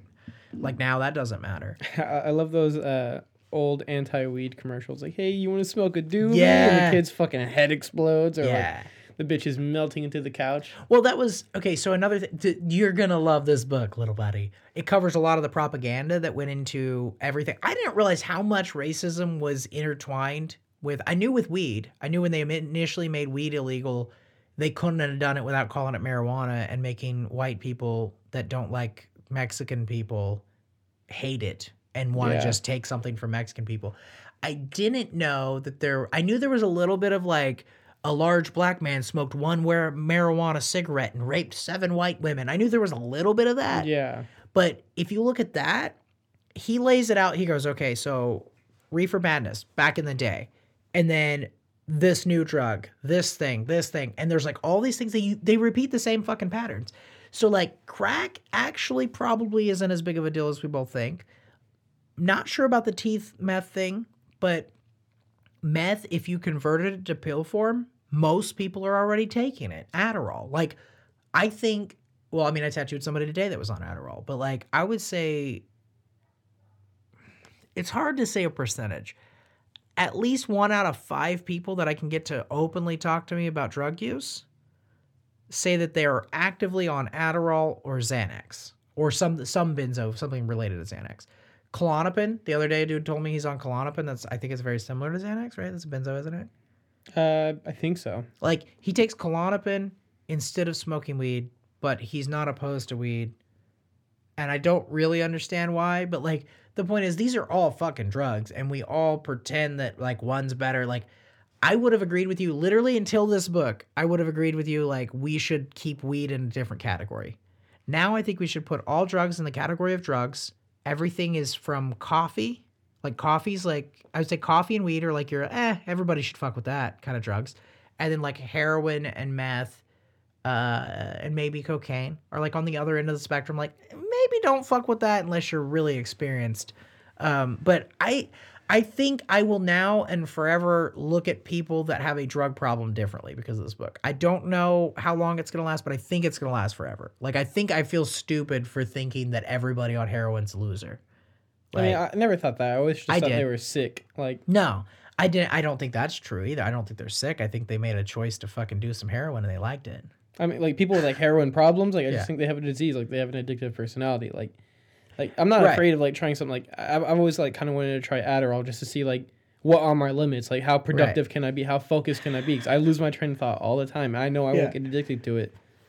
And... Well, but what if you do, though? Like, I, I know I won't. I literally, right. I cannot be addicted to anything. Like, right. oh, but le- that's a lie, but... Well, I'm saying if you did get addicted to Adderall, like, I can see a really weird path with meth. I can see a really... Like, Adderall, I'm just like, well, eventually you have to go to rehab. But, like, what actually happens to you? Not much. You're not going to start sucking dick for Adderall. You're not going to go... You don't fucking... know me? Shit, I suck a dick for a lollipop, motherfucker. Uh, no, the point is, like, there's... Because it's... And this goes back to, like, it's controlled. Because you could just go to the doctor and get more, as long as you have insurance, it's not going to be a huge thing. Where it's it's the things that people will do to get the drugs when they become super addicted that are usually the problem, not the actual drug itself. And the percentage of people that are addicted, again, I would have thought eighty percent of people that have ever tried heroin or actively do heroin are addicted. Most people that do heroin are not addicted. Most people that do meth are not addicted. They just do it on a regular basis. If you can stop without any major withdrawal symptoms, and without having a like a fucking, you know, crisis trying to get back to it, if you can just go, hey, it's Wednesday. I don't do heroin on Wednesdays. And, like, people do it, though. on, like on, on Wednesdays, we do crack. On Wednesdays, we wear pink. On Wednesdays, we do crack. Put it in my ass. But, uh, um, fuck, what was I going to say? Anyway, you, you that if you took Adderall, you know you want to get addicted. And you think you might get addicted to heroin? Like, I don't think either one of us has any plans to do heroin ever, right? We can go ahead and no, put that out there. That seems really intimidating. Right. Well, he snorts it, and he said most people don't shoot it. That's just what we get from movies. He said people do, and there's nothing wrong with it, but most people don't. I mean, but, like, if you if you take in... This is what I was going to say. It just, like, kind of popped back into my head. If you're if you're taking, like, the amount of people who've done heroin, you're mm-hmm. not, like, including people who've accidentally done heroin. You hear stories all the time about people who've accidentally smoked weed laced with fucking heroin, like... Yeah, people do dumb shit. And that's another thing, like, whenever, like, whenever you legalize all these drugs, like, if you go out and buy a fucking joint today, you're not going to worry about, like, what it's laced with. But, like, back in, like, the eighties, nineties, like, you're like, oh, well, you know, it might be laced with a little something, something. Like, yeah. you might, the walls might start melting. Like, and uh, I guess we already talked about this because the whole fentanyl thing, uh, if you legalize all these drugs, like heroin, cocaine, blah, blah, yeah. blah, like, it's, it's not going to get laced anymore. And, like, you know, it's going to be pure, so... Yeah, there's a good argument on both sides. Like, there's the argument for if I can go to the store. Okay, example. I probably will never try cocaine. If I was the age I am right now and I didn't have kids and there was a cocaine store and I knew for sure it was pure, I would go in and be like, hey, so... You, if you I just I, wanted, if I just wanted to know what it's like, you know, in ice cream places where they have the little plastic spoons, it's like, oh, you use cookie dough. Let, let me get, let me get some of that blueberry powder.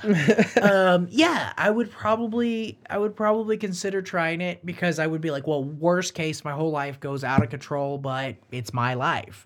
But the difference is I have kids, so it's not my life. It's theirs until they're twenty-five, and then it's mine again. Right now, I have no life. They have my life. Like, that's I don't so get to sweet. do drugs. No, I don't get to do cocaine. I'm mad at those little fuckers. We're going to fight.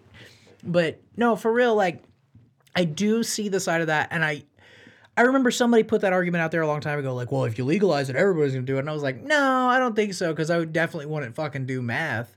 But then I thought about it. I would probably, if there was a Coke store. I mean, I've never drank alcohol, though. It would change so, like, drug culture, though, because, like, y- like, you know, like, yeah, we'd have Kid, to have a new kids thing. Kids who are fifteen, sixteen, seventeen are all like drinking, smoking pot, yes, uh, using nicotine and all pills? that because it's legal for yeah, and pills and because it's legal for adults, and then people who are kind of within the same age gap as them are buying that, buying yeah. it for them. It's getting passed down. Like now, people who are in that same age gap are going to be purchasing cocaine, and it's going to be moved down to these little kids, and these kids who don't know any better, who don't know themselves and their personality, are going to get fucking addicted to it. And congratulations, you're in fucking math class grinding your teeth. Counting the ce- like the ceiling tiles. All right, so and you're having withdrawals by seventh period. Like, let me play druggies advocate real quick. How important are those kids in that class anyway? Can we not just let them get fucked up? No, I mean, okay, I would say youth? I I see a lot of problems that way too. I see, like, right now, every fifteen year old that wants a Juul pod can get a Juul pod. If you did the, they can do the same with weed. It's a little harder to get weed than a Juul pod, I'm pretty sure, because there's a few less people that are willing to give a kid fucking weed than a Juul pod. It's so not fucking true. I was I was giving a fourteen-year-old kid weed one time. I didn't even know he was fourteen. I thought he was my age. And like, and then like one day we were talking to like, a yeah, friend man. of yours, allegedly. Allegedly, allegedly. Sorry. This is this is like for legal reasons, anything I say on this podcast is completely it's, hypothetical. It's I don't playing. leave my my house. It's a character you're playing. A, a character I was playing in a in a play was uh, getting weed from the main character yeah. because he was just like he's a he's a bigger guy, like he yeah. like he looked like he was eighteen, and then like the character eventually revealed that he was fourteen, and the main character had like a mental breakdown for like twenty minutes. So it's like, oh, I guess it's not that bad. I uh I know a guy that looks a lot like me that once was tattooing a sixteen year old when he was illegally tattooing, was on his like third tattoo and found out the guy was sixteen. Dude had a beard and was like six foot four, but was a like a teenager. And at this point, that tattoo artist I'm referring to was illegally tattooing anyway. So basically just like fill out this paper. I don't need a copy of your I D. I just want to make sure I don't go to jail and get sued at the same time. Um, didn't even fucking think about it.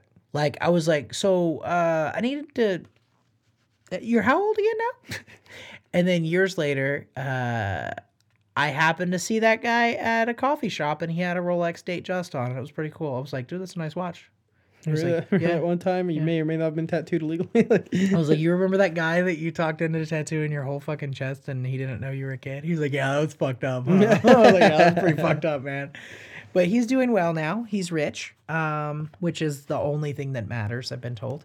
So if you get rich, you get the bitch. If you get the bitch, you hit the switch. I don't know. But yeah, like, so let's say there's not a solution to the drug problem. I think we can go ahead and agree there's probably not. There's not a drug problem. There's a fucking people problem. Okay, there's not a pro- there's not a solution to the people problem that involves them doing drugs. Yeah. Okay. Let's say we are the you're a governor and I'm a senator. And then we both have a brother that's a mayor of a small town. Not a small, like a town the size of Lawton. I got the allergies. Hold on. Classic. Okay, I'm back. Dude, no, it's like, dude, my fucking allergies have been killing no, me. But okay. Anyway, let's say we're in charge of Oklahoma, and we can sign off on bills for the city of Lawton, and we start with Lawton. And we want to do an experiment in Lawton to see how we can improve the drug shit. Here's a few things I would throw out there, and you tell me why not to, and help me poke some holes in them, because I'm not, these are half-baked as fuck. Try the thing that they did in Sweden where they have like a place you can go shoot up with supervision, new needles and all that shit, where we give you new pipe, new needle, clean place to shoot up, medical supervision, and then you can go to work. I mean, people, sure, like, yeah, that, that'd work, and some responsible people would use that, but at the same time, no one's going to want to fucking bother to go do that. They're just going to be like, hey, like... What if we give you the drugs there for free? For free? You just yeah. We are here getting... You, okay, we give whoa. you free drugs, but you can only get what we would call a reasonable dose, and you can only get it twice per day. and you come in and we will help you administer the dose. That's fucking crazy. Like, I don't it's know. crazy because it's ha- it's not something you've seen before, but like poke some holes in it. Let's see what's wrong with it. I mean, if it's free, like shit, I'm gonna do some drugs. I love free drugs. I can't. I can't imagine how that'd play out because like any fucking crackhead or um, any any addicted drug personnel uh, will just go there instead of wanting to fucking you know buy it. Yeah, but then you've shut down every drug dealer in one day. It's fucking and drugs are wild. So cheap to manufacture. What if the de- the fucking demand goes like way up and like you're just not, like twenty-four seven pumping. Just pumping the whole town. Well, that's why it's an experiment. So uh, I don't know. I wouldn't. That's that's too risky. You're playing with people's lives doing that. So like, I wouldn't. I'm trying to save their lives. You're trying to save some people's lives by putting everybody's lives at risk. I don't know whose life's at risk if everybody's fucked up on heroin. I don't know. It's, it's like sometimes when things are, things can be too available, like fucking ni- like nicotine. Like I fucking I. despise nicotine. You like you don't understand. Like I, I like blunts, so I guess technically I like nicotine. Okay. I, I mean like jewels and shit. Shut yeah. the fuck up. Just saying a little little like, blunt never hurt anyone. Every time I see like a thirteen, fourteen year old kid with like like a little fucking jewel. What or, you're saying is all thirteen to fourteen year old kids? So many of them Dude, do. It's like half for real. M- more. I'm you not think even it's really kidding. More than half? It's really it's more than half. It's a lot. And it, they're just puffing it. It bothers me so much because I'm like you guys do not realize like how like you're just ruining your mental, like you're becoming reliant on something right so early while you're still like developing and figuring shit out. You're not going to know how to like handle your life when things get tough or when things aren't available yeah. or things that you're used to. Like it, it's just going to fuck you. Like, yeah, there's one of the big things with a lot of things people become addicted to. Um, this was pointed out recently, but have you ever heard of, uh, I don't even know his last his first name. His last name's Hamilton. Something Hamilton. Alexander Hamilton? No, Hamilton Pharma, Hamilton's Pharmacopoeia is the show he has. But anyway, one of the things he he brought up that I thought was really interesting is a lot of people will take an antidepressant. Um, it'll work great for them. And then their life will still be in the same state it was. They won't work on themselves. They won't like, let's say my problem is every time I come home, Brandy hits me in the fucking dick. And I just dread coming home because she always hits me in the dick. I mask the problem with the pill. I come home, she still hits me in the dick. But now you can't feel it. Now I can't feel it. It's great. The problem is if I never stop the fact that she hits me in the dick every day, then I can't stop the pill without going back to what it used to be. And now I know there's another option. So sometimes people get a form of addiction that's not like what we would look at as addiction. Usually it's like I can't continue my life the way it is right now without these pills that I've been taking to cope with the way my life is right now, even though I used to. I can't fucking go back to that shit. It's or like someone like getting high, like every time they get high, they beat their wife. And then they just say, well, every like when I get high, my marriage falls apart. I'm like, well, no, like every time you beat your wife, your marriage falls apart. Right. If you get high, you use that as an excuse well, to let loose. And what I'm saying is give like, her the old one too.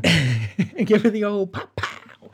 If, if you have an issue that you're able to mask with a drug and then the issue stays exactly the same and you never address it, and then you try to quit that drug, you still need the drug until you fix the issue.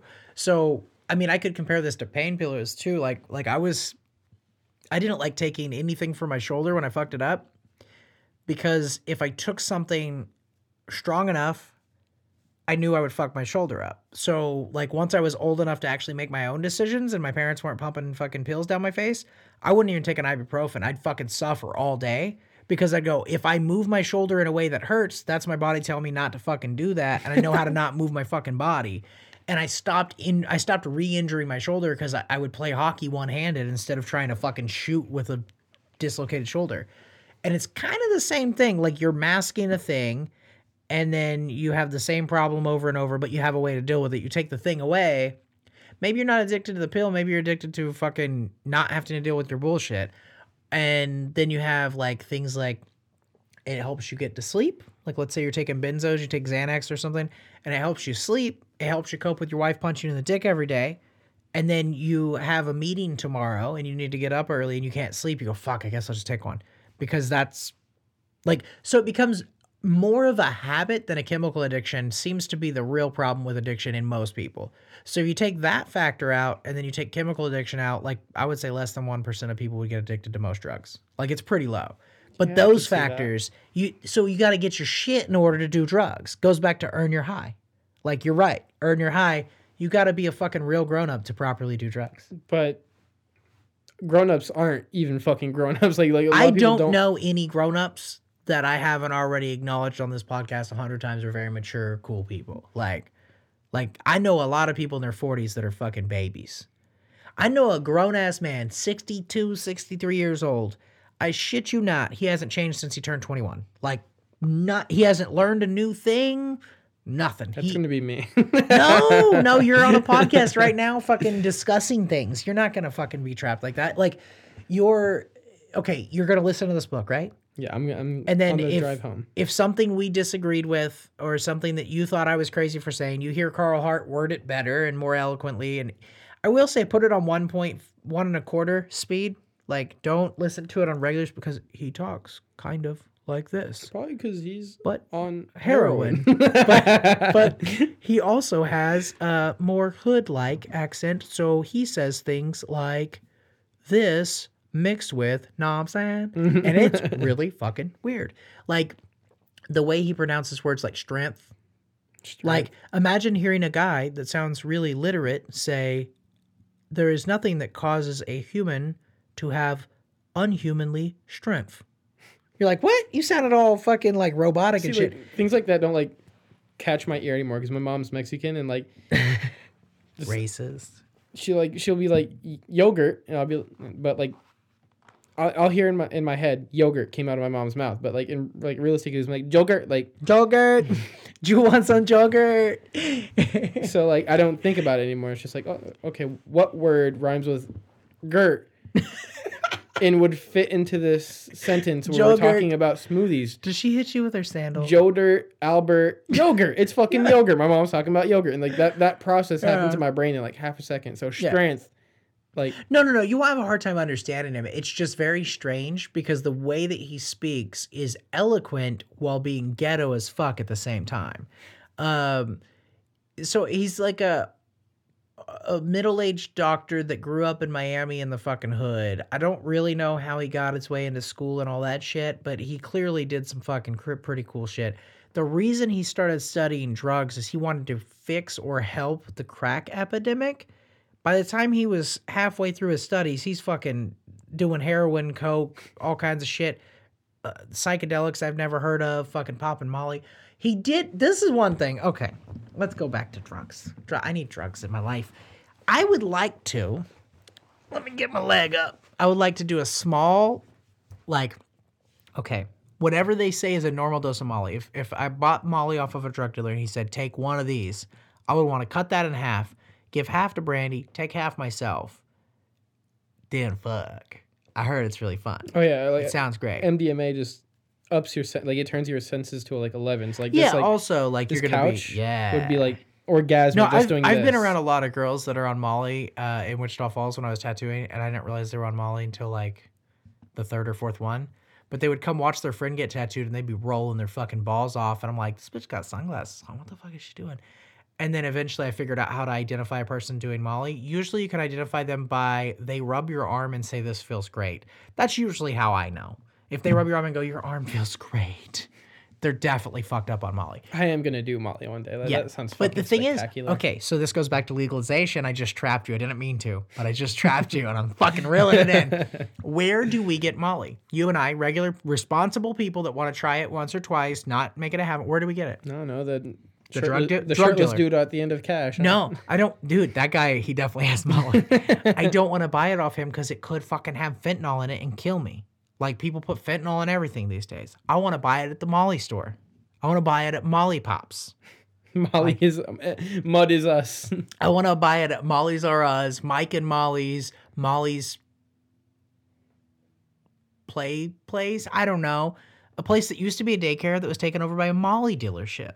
I want to go buy two tablets or and you then... just test it. Yeah, you can, but you can't test the whole thing. That's one thing I talked to uh, Summer that I had on like last week. I was talking to her about that. I want to figure out a way to get like bulk order test kits and just give them to people. Just like be like, hey, if you need a test kit for any drugs, just come to my shop. Like Saturday is test kit day. Like you could like literally just like buy two pieces of M D M A, oh, geez, two pills, mm-hmm. and then like cut them both in half, mm-hmm. and then take one half from each and test both. And like if they're both like, hey, you're good, man. Like, what if there's a little fentanyl pocket in the other side? In the other side? What do you mean? Like, what if there's a little pouch?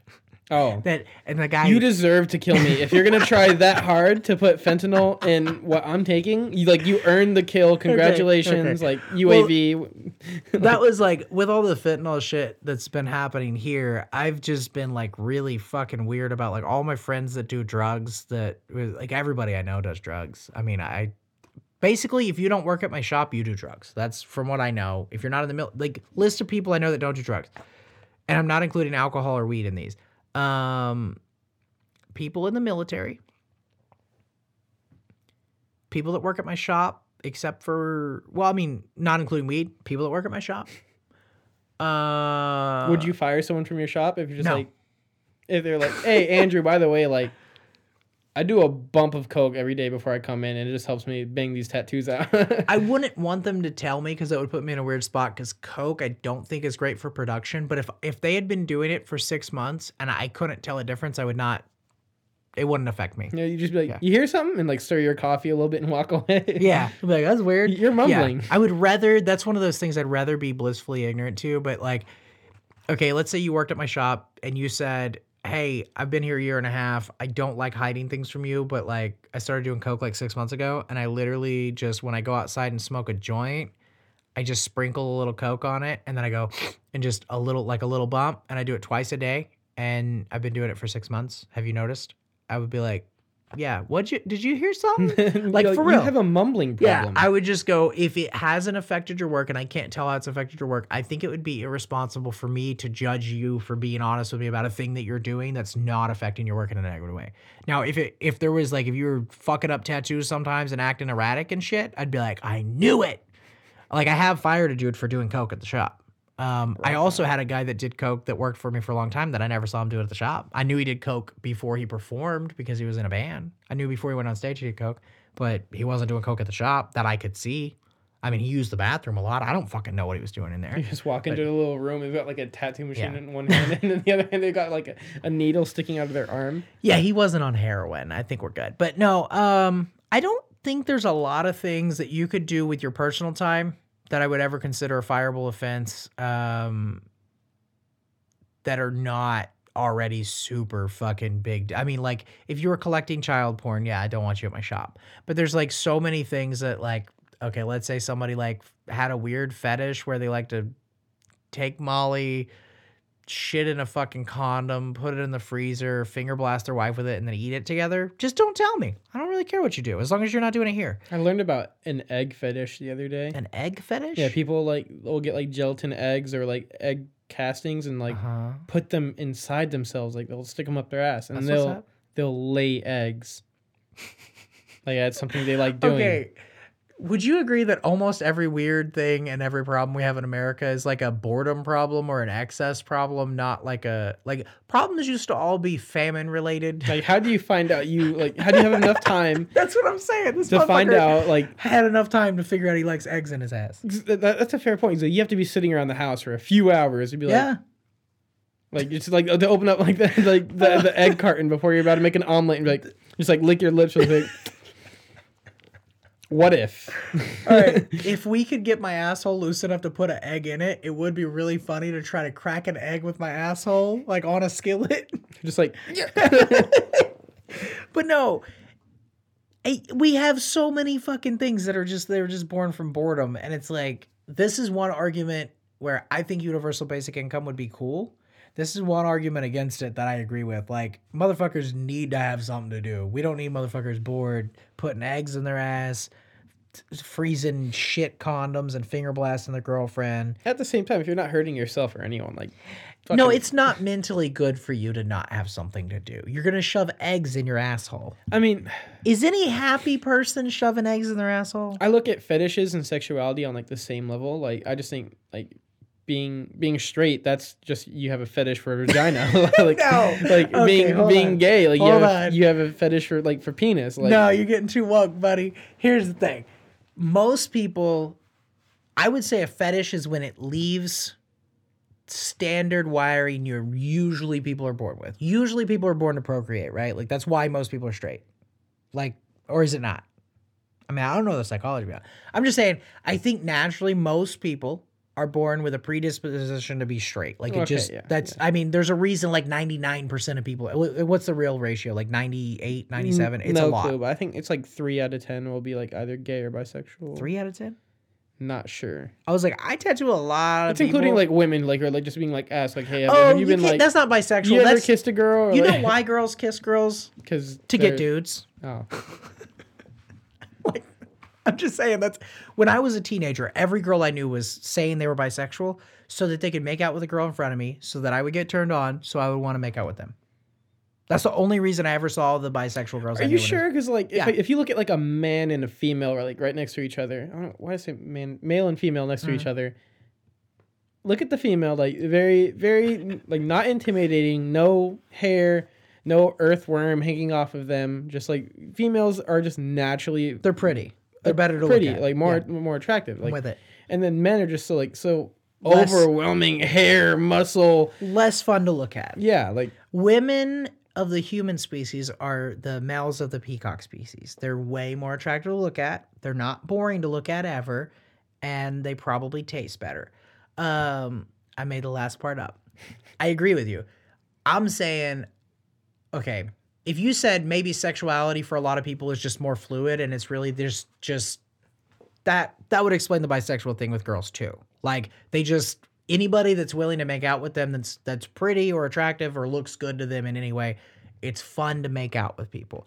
That's probably a good portion of it, but there was a really big like spike in bisexuality whenever I was like fifteen years old that went from like I had never heard of anybody being bisexual to literally every girl I knew except for like three considered themselves bisexual. They all dated men. They only made out with girls at parties, and they only made out with girls if somebody was watching. Found that a little bit odd and showy. So I don't think that's currently the case. It was a fad or a trend that kind of went away, but that was actually a thing. Like girls would, to make a guy get excited, make out with one of their girlfriends, and then guys would be more likely to be attracted to them. And it worked. It worked on me. It worked on many people I know. You see two girls that are both cute making out, they both got cuter. I have no idea why. Do you ever feel like someone is either like gay or bisexual? Like me? Be- because...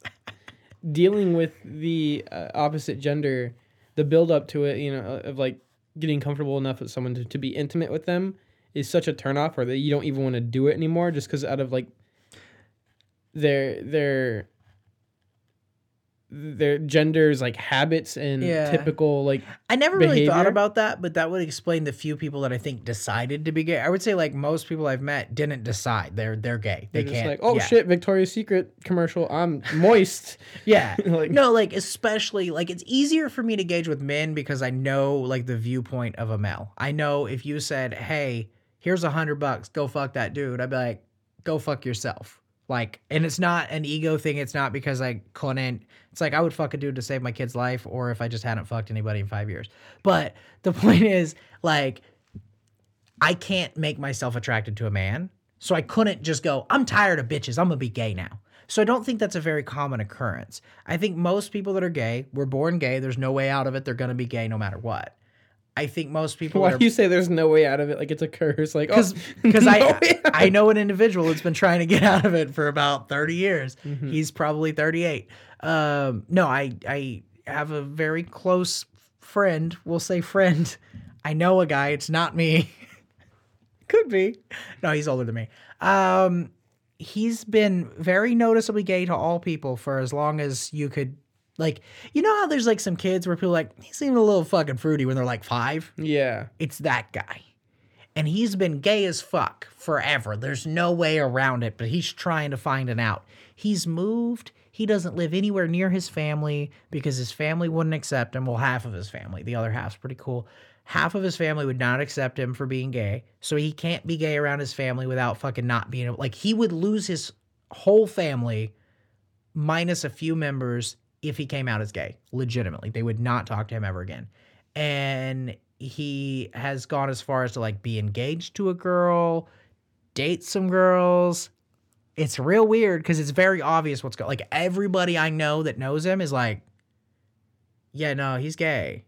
And he, like, I think if you got him like tipsy and you were like, hey dude, why don't you just come out? He'd be like, man, it's just hard to like tell your family. I don't think he would keep hiding it. I, it's, it's fucked up. I feel really bad for him. Like, it looks really sad. Do you feel like people who are in that position, or, or no, it's just like, use him as an example. Like, whenever his family starts dying off, right? Mom, dad. Yeah, I think when his mom and dad both die, his his siblings will get over it and he'll come out.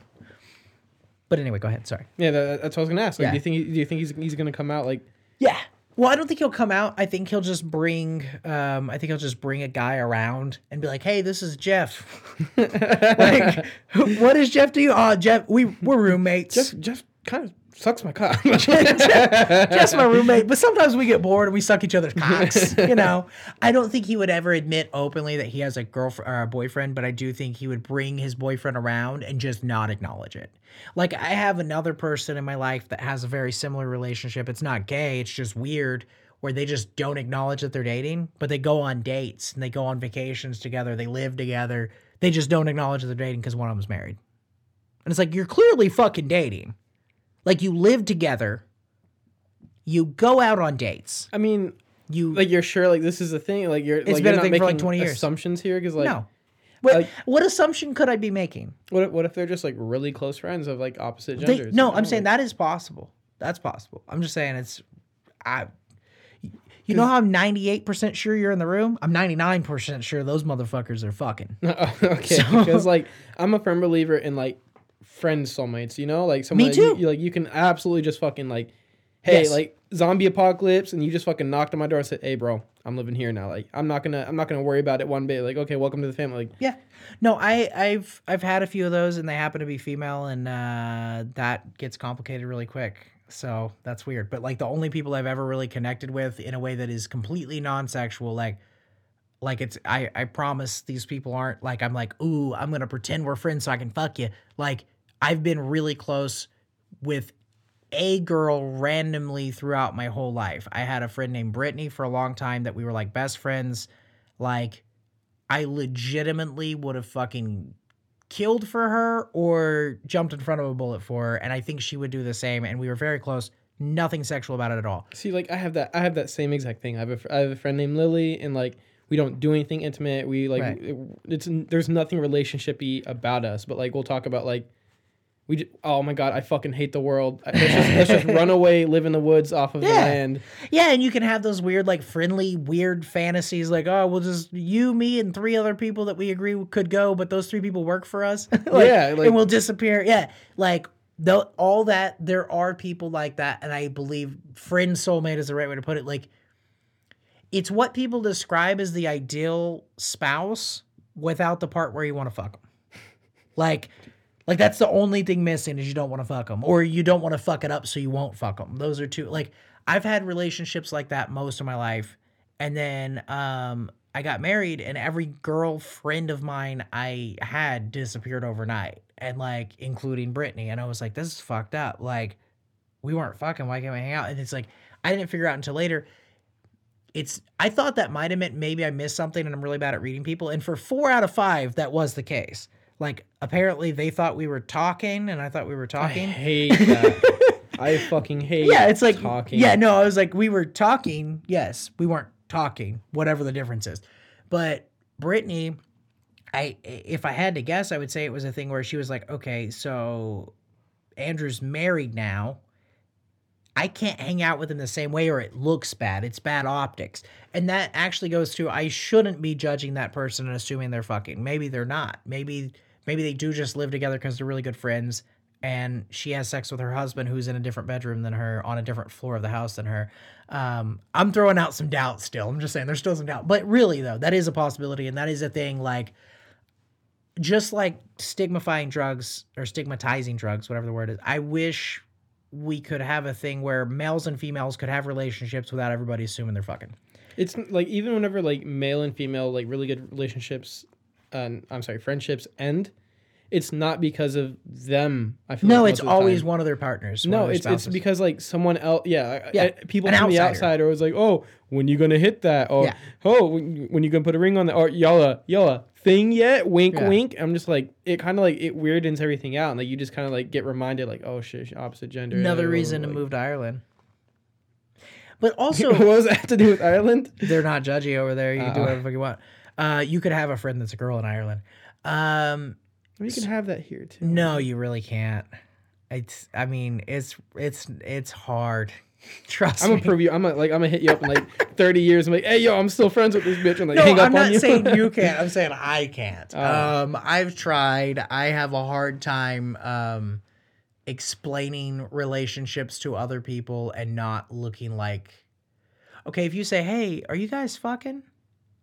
Then I go, no. And I look suspicious.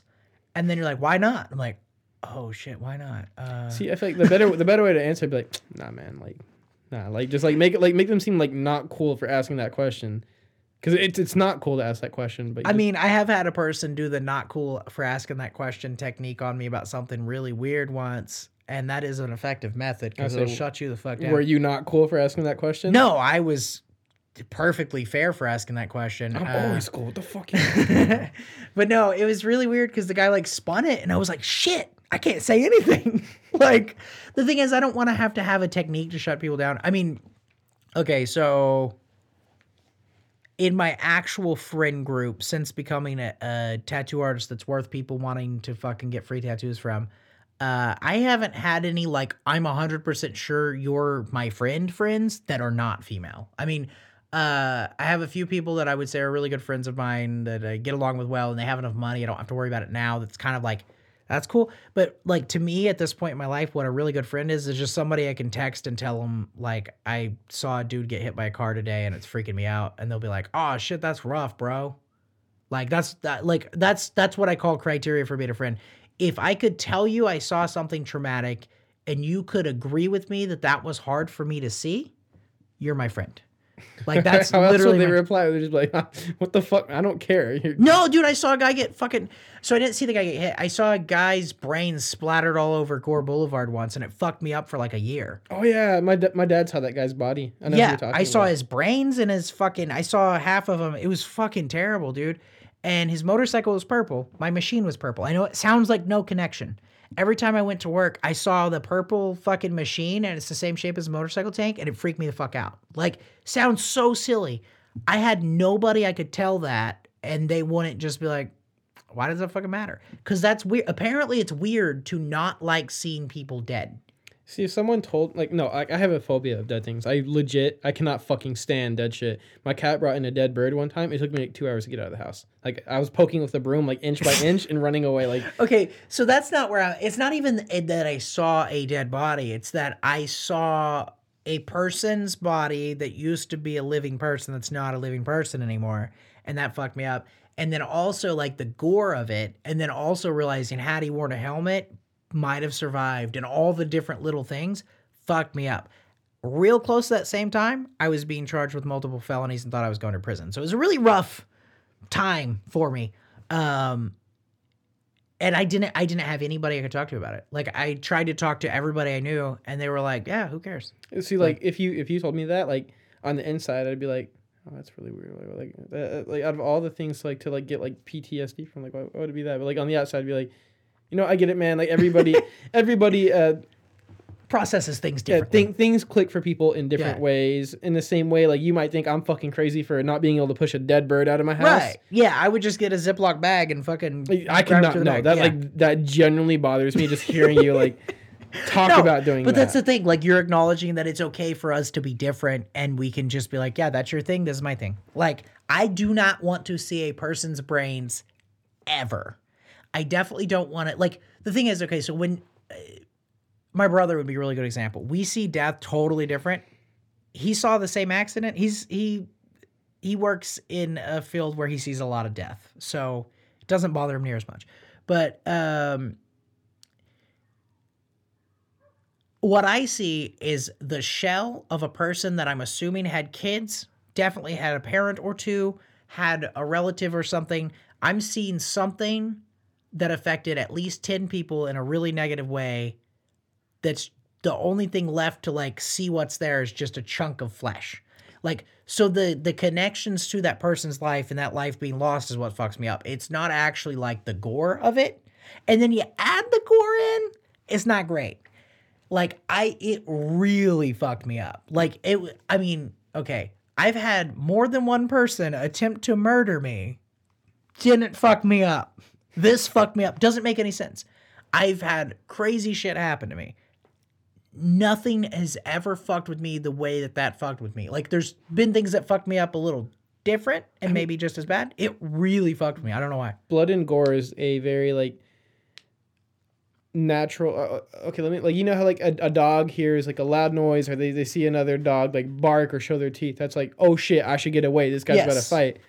Blood and blood and gore is a very a very primal instinct for humans. It's just like, hey, something's wrong. This yes. isn't right. That should be inside. Like right.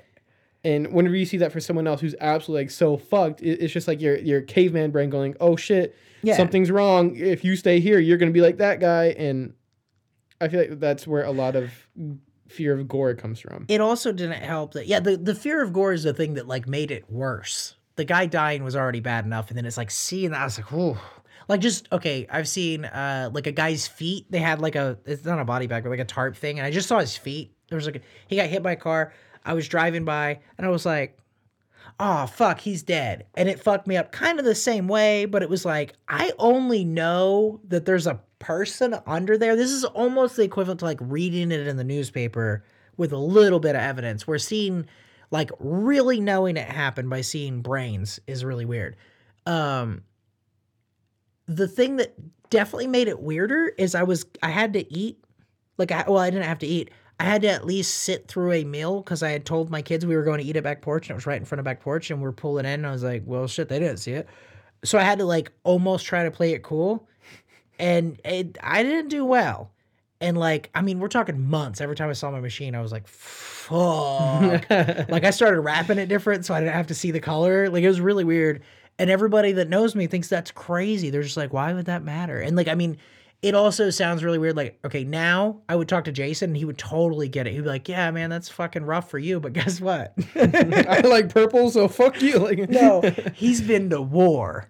I saw a dude that got hit by a car. He's been to fucking actual war.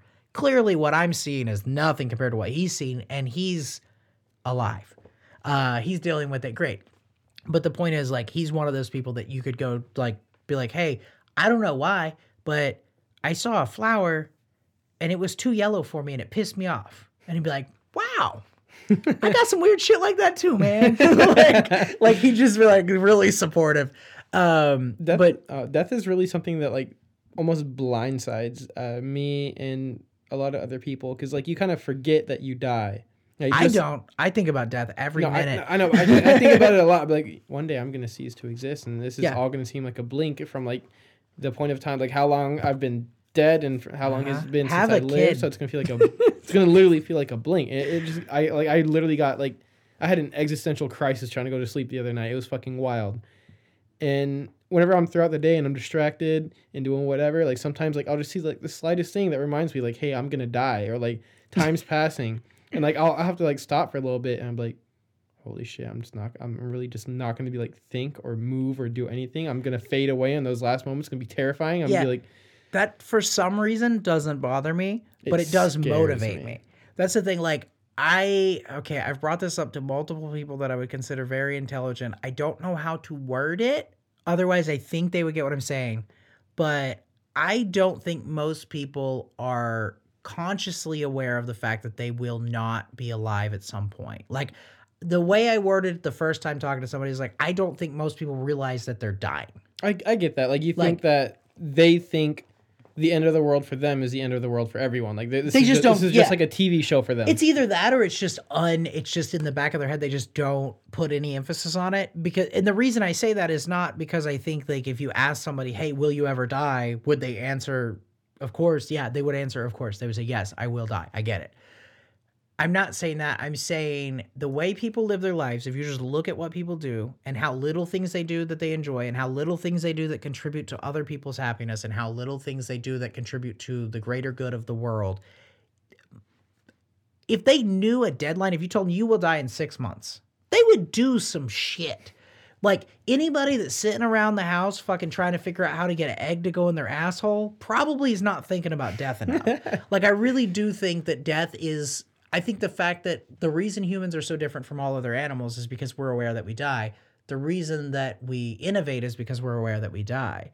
The reason that art exists is because we're aware that we die. The reason we procreate... We're aware that everything we, we do is just we're, dealing we're, with death. Like, yeah, we're always doing something to go, okay, well, when I die, this thing. At like, least I was comfortable. At least I was rich. At least right. I, I expressed my feelings. Yeah, like, like you're like you don't even think about like why we do the things we do. But you look at something like cave paintings or whatever.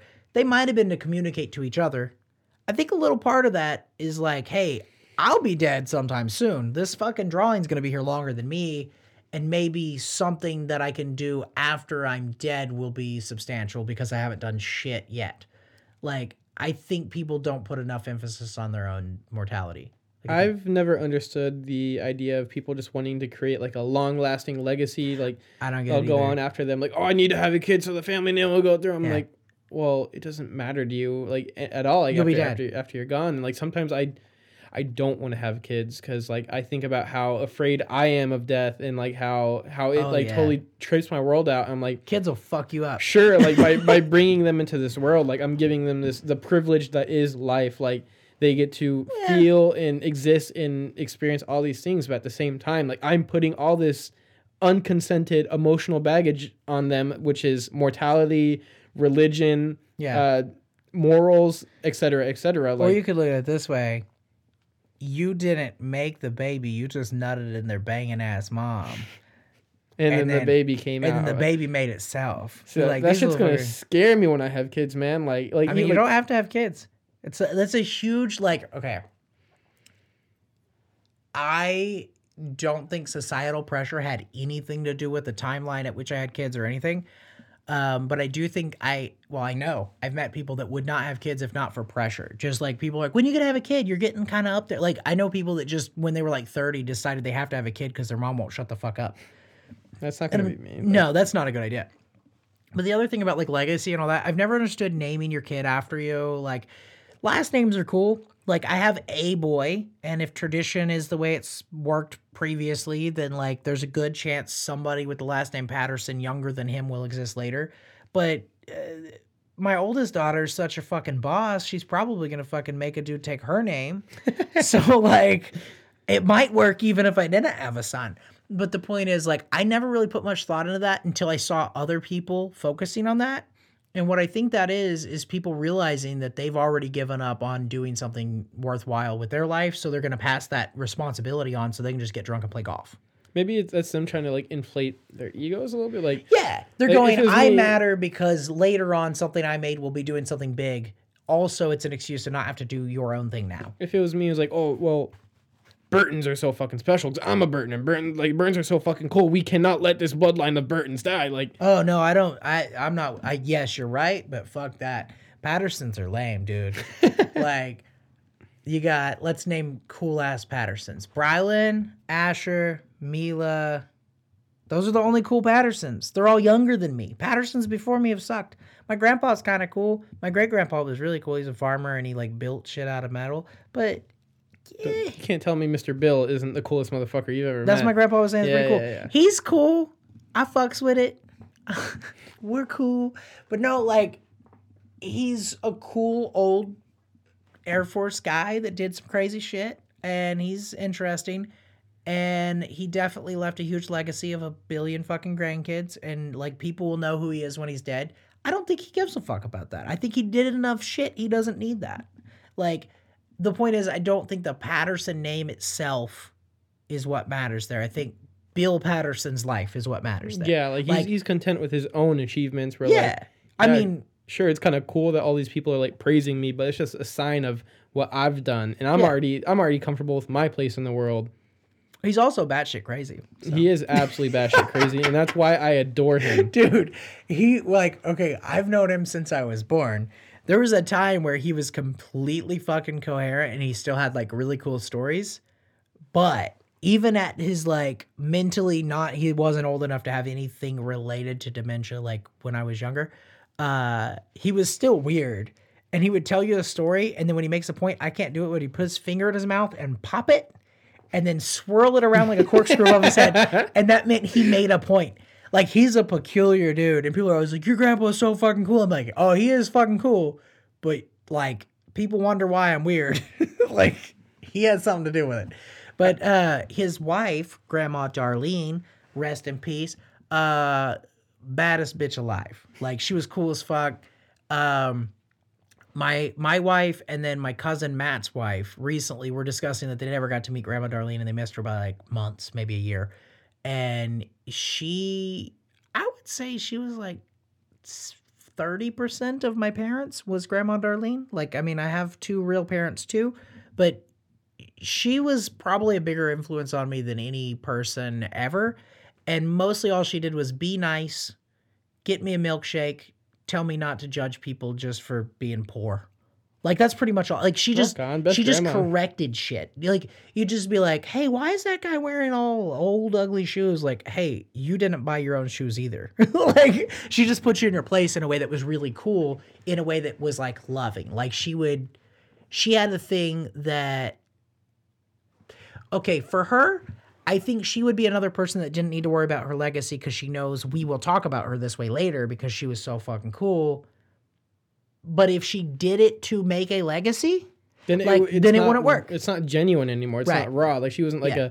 a, a great person. She, she was, was a, raw. Like, she was a person who wanted a legacy, therefore acted like this. Like, yes. Same thing as if you donate to charity so you can post it on Facebook. I'm glad you donated, but it doesn't count. Well, like, when celebrities do it, I understand, because, like, it promotes it. Yeah. Yeah. Like, no, I think celebrities should do it. I think that's good. And I think anybody judging anybody for for the way that they boast about donating something should shut the fuck up. Yeah. If they haven't, like, also at least, something. At least yes. they're doing it. Like, I agree with that. But, like, middle class fucking Daniel Bob Bobson. Let's just say it's me. Let's just say I donate one thousand dollars to the women's shelter tomorrow, and I post on Facebook and say I donated one thousand dollars to the women's shelter, which I didn't do, but let's say I did. At least finish it off with join me and then drop a link. I would say that's good. I would also go as far as to say, as long as they got the one thousand dollars, who fucking cares if I'm a douchebag? Like, yeah. like that's, I have an argument on both sides of everything, which is a problem. Like, I would be a terrible politician because I'd be like, well, death penalty. Yeah, that dude fucking murdered people. Well, a jury of his peers, because the jury looked pretty fucking white. I don't know. Um, let's not kill him, but let's, let's put him in a box where men will rape him forever, I guess. Like, I would, I'm terrible about that, but it's because I don't think that anything is black and white. Like, I really do, like, look at it that way. And I'm just, uh, you know, I'm not going to get mad at anybody for donating to a charity or being a douche about it. Like, so there was a guy named Batman I used to tattoo, and he gave everybody he came into contact with a one hundred dollar bill. Like, it was weird as fuck. He didn't make more money than I do right now. He like, was broke as fuck. He was, like, I was like, what the fuck? Like, at the time, I made less money than him, but I did the math. There's no way he was making what I would call a good living. He was doing okay. I was poor. But he would walk into the tattoo shop, make us do some stupid ass tattoo. His girlfriend would get some stupid ass tattoo, would price it, give us each a one hundred dollar tip. If one of our friends was behind the desk, they get one hundred dollars. You go to the strip club, every person working one hundred dollar bill. I asked one day, why does he do this? I didn't ask him. I asked somebody else. I was like, what the fuck? Like, is he like a multi-millionaire or some shit? They were like, no, he's really rich, though. He does some oil field shit. He's really, really, like, really rich. I looked up. He had a job in the oil field that you can look up for the company how much he gets paid. It's not great. It's not bad. It's good. Good job. I would compare it to, like, Goodyear. Like, actually, I would compare it to first year at Goodyear. Not career at Goodyear. The point is, it's okay money. He's doing better than most people that are his age. That's cool. The only reason we could gather that he did this was not to help these people out or be generous, but just so that he was the guy that gave you the one hundred dollar bill, and it just he just was buying being cool. Maybe that can come around someday and be like, like he really needs help and someone recognizes him. Yeah. Like, oh, you give me one hundred dollars. Yeah, I mean, there was like a, I saw a YouTube video about an N B A player that's homeless. I was like, whoa, I don't want to watch this. I saw the, the co- I didn't watch the video. I was just like, fuck. The thumbnail, yeah. But um, if he, if I did see him on the street at some point and I had five hundred bucks in my pocket and he was homeless, I would give him the whole wad, even though I thought he was the douchiest motherfucker ever, because I would feel like I owe it to him. Like, he gave away his fortune, and that's why he's broke. And he's got somewhat of a legacy now. Like, yeah. like now you're talking about him on a fucking podcast. Like, yeah, who's a so, real loser here now? Right, that's what I'm saying. So it did something. It did. And the thing is, like, I could say what a, a douchey fucking asshole, or I could just take the hundred dollars and say thank you. Like, it's a really weird topic. But I talked to one of my cousins about it about a year ago. I tried to do a charitable giveaway.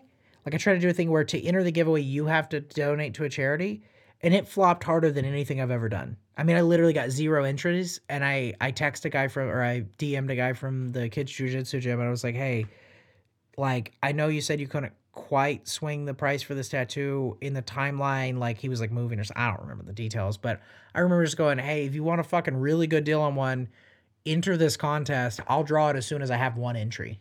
Like, that's how I got a winner. I had one entry, and it was the guy I tattooed. I, I so uh, all he had to do was donate money to any charity of any amount, or do volunteer for any charity and just have some type of documentation. I even included in the post, you don't have to post it. You can send it directly directly to me if you don't want to seem boastful. Um, my theory with it was, get people addicted to the feeling you get when you give something to somebody that needs it. I'll say that that works, because like back in, I think, twenty eighteen, like X started doing a hashtag helping hand challenge. Who? Uh, XXXTentacion, the rapper. Oh, I thought you meant D M X. I was like, damn. D M X, yeah. Uh, he was smoking crack. He, he started doing something called the helping hand challenge, where like he recorded himself. He went to Walmart, spent like mad fucking money yeah. buying guitars, school supplies, P S fours, T Vs, blah, blah, everything a fucking kid could need. Went to an orphanage and gave it to all these kids personally and sat down and talked with each one of them. Right. And he recorded it and started the Helping Hand Challenge. And he challenged everyone to do it. And the winner would spend a day with him and yeah. uh, blah, blah, blah, and like hang out with him for a day and have dinner with him. One person and, did uh, it? No, like a lot, a lot of people, a lot of people did it. And now, now that he's died, every year on his birthday, all his friends go out and do that same exact shit. Oh, that's cool. And they'll still hashtag it like Helping and, Hand Challenge. Like that one thing went like so far. Yeah. And that's where I'm saying, like, the the thing you said where celebrities, I agree, should. I think it's best if they do. I think silently donating is the, like, honorable thing to do. Like, if you're trying to just give money for the right reasons, I've I've told my kids this, and I've tried to show them in certain ways, but I do think it can taint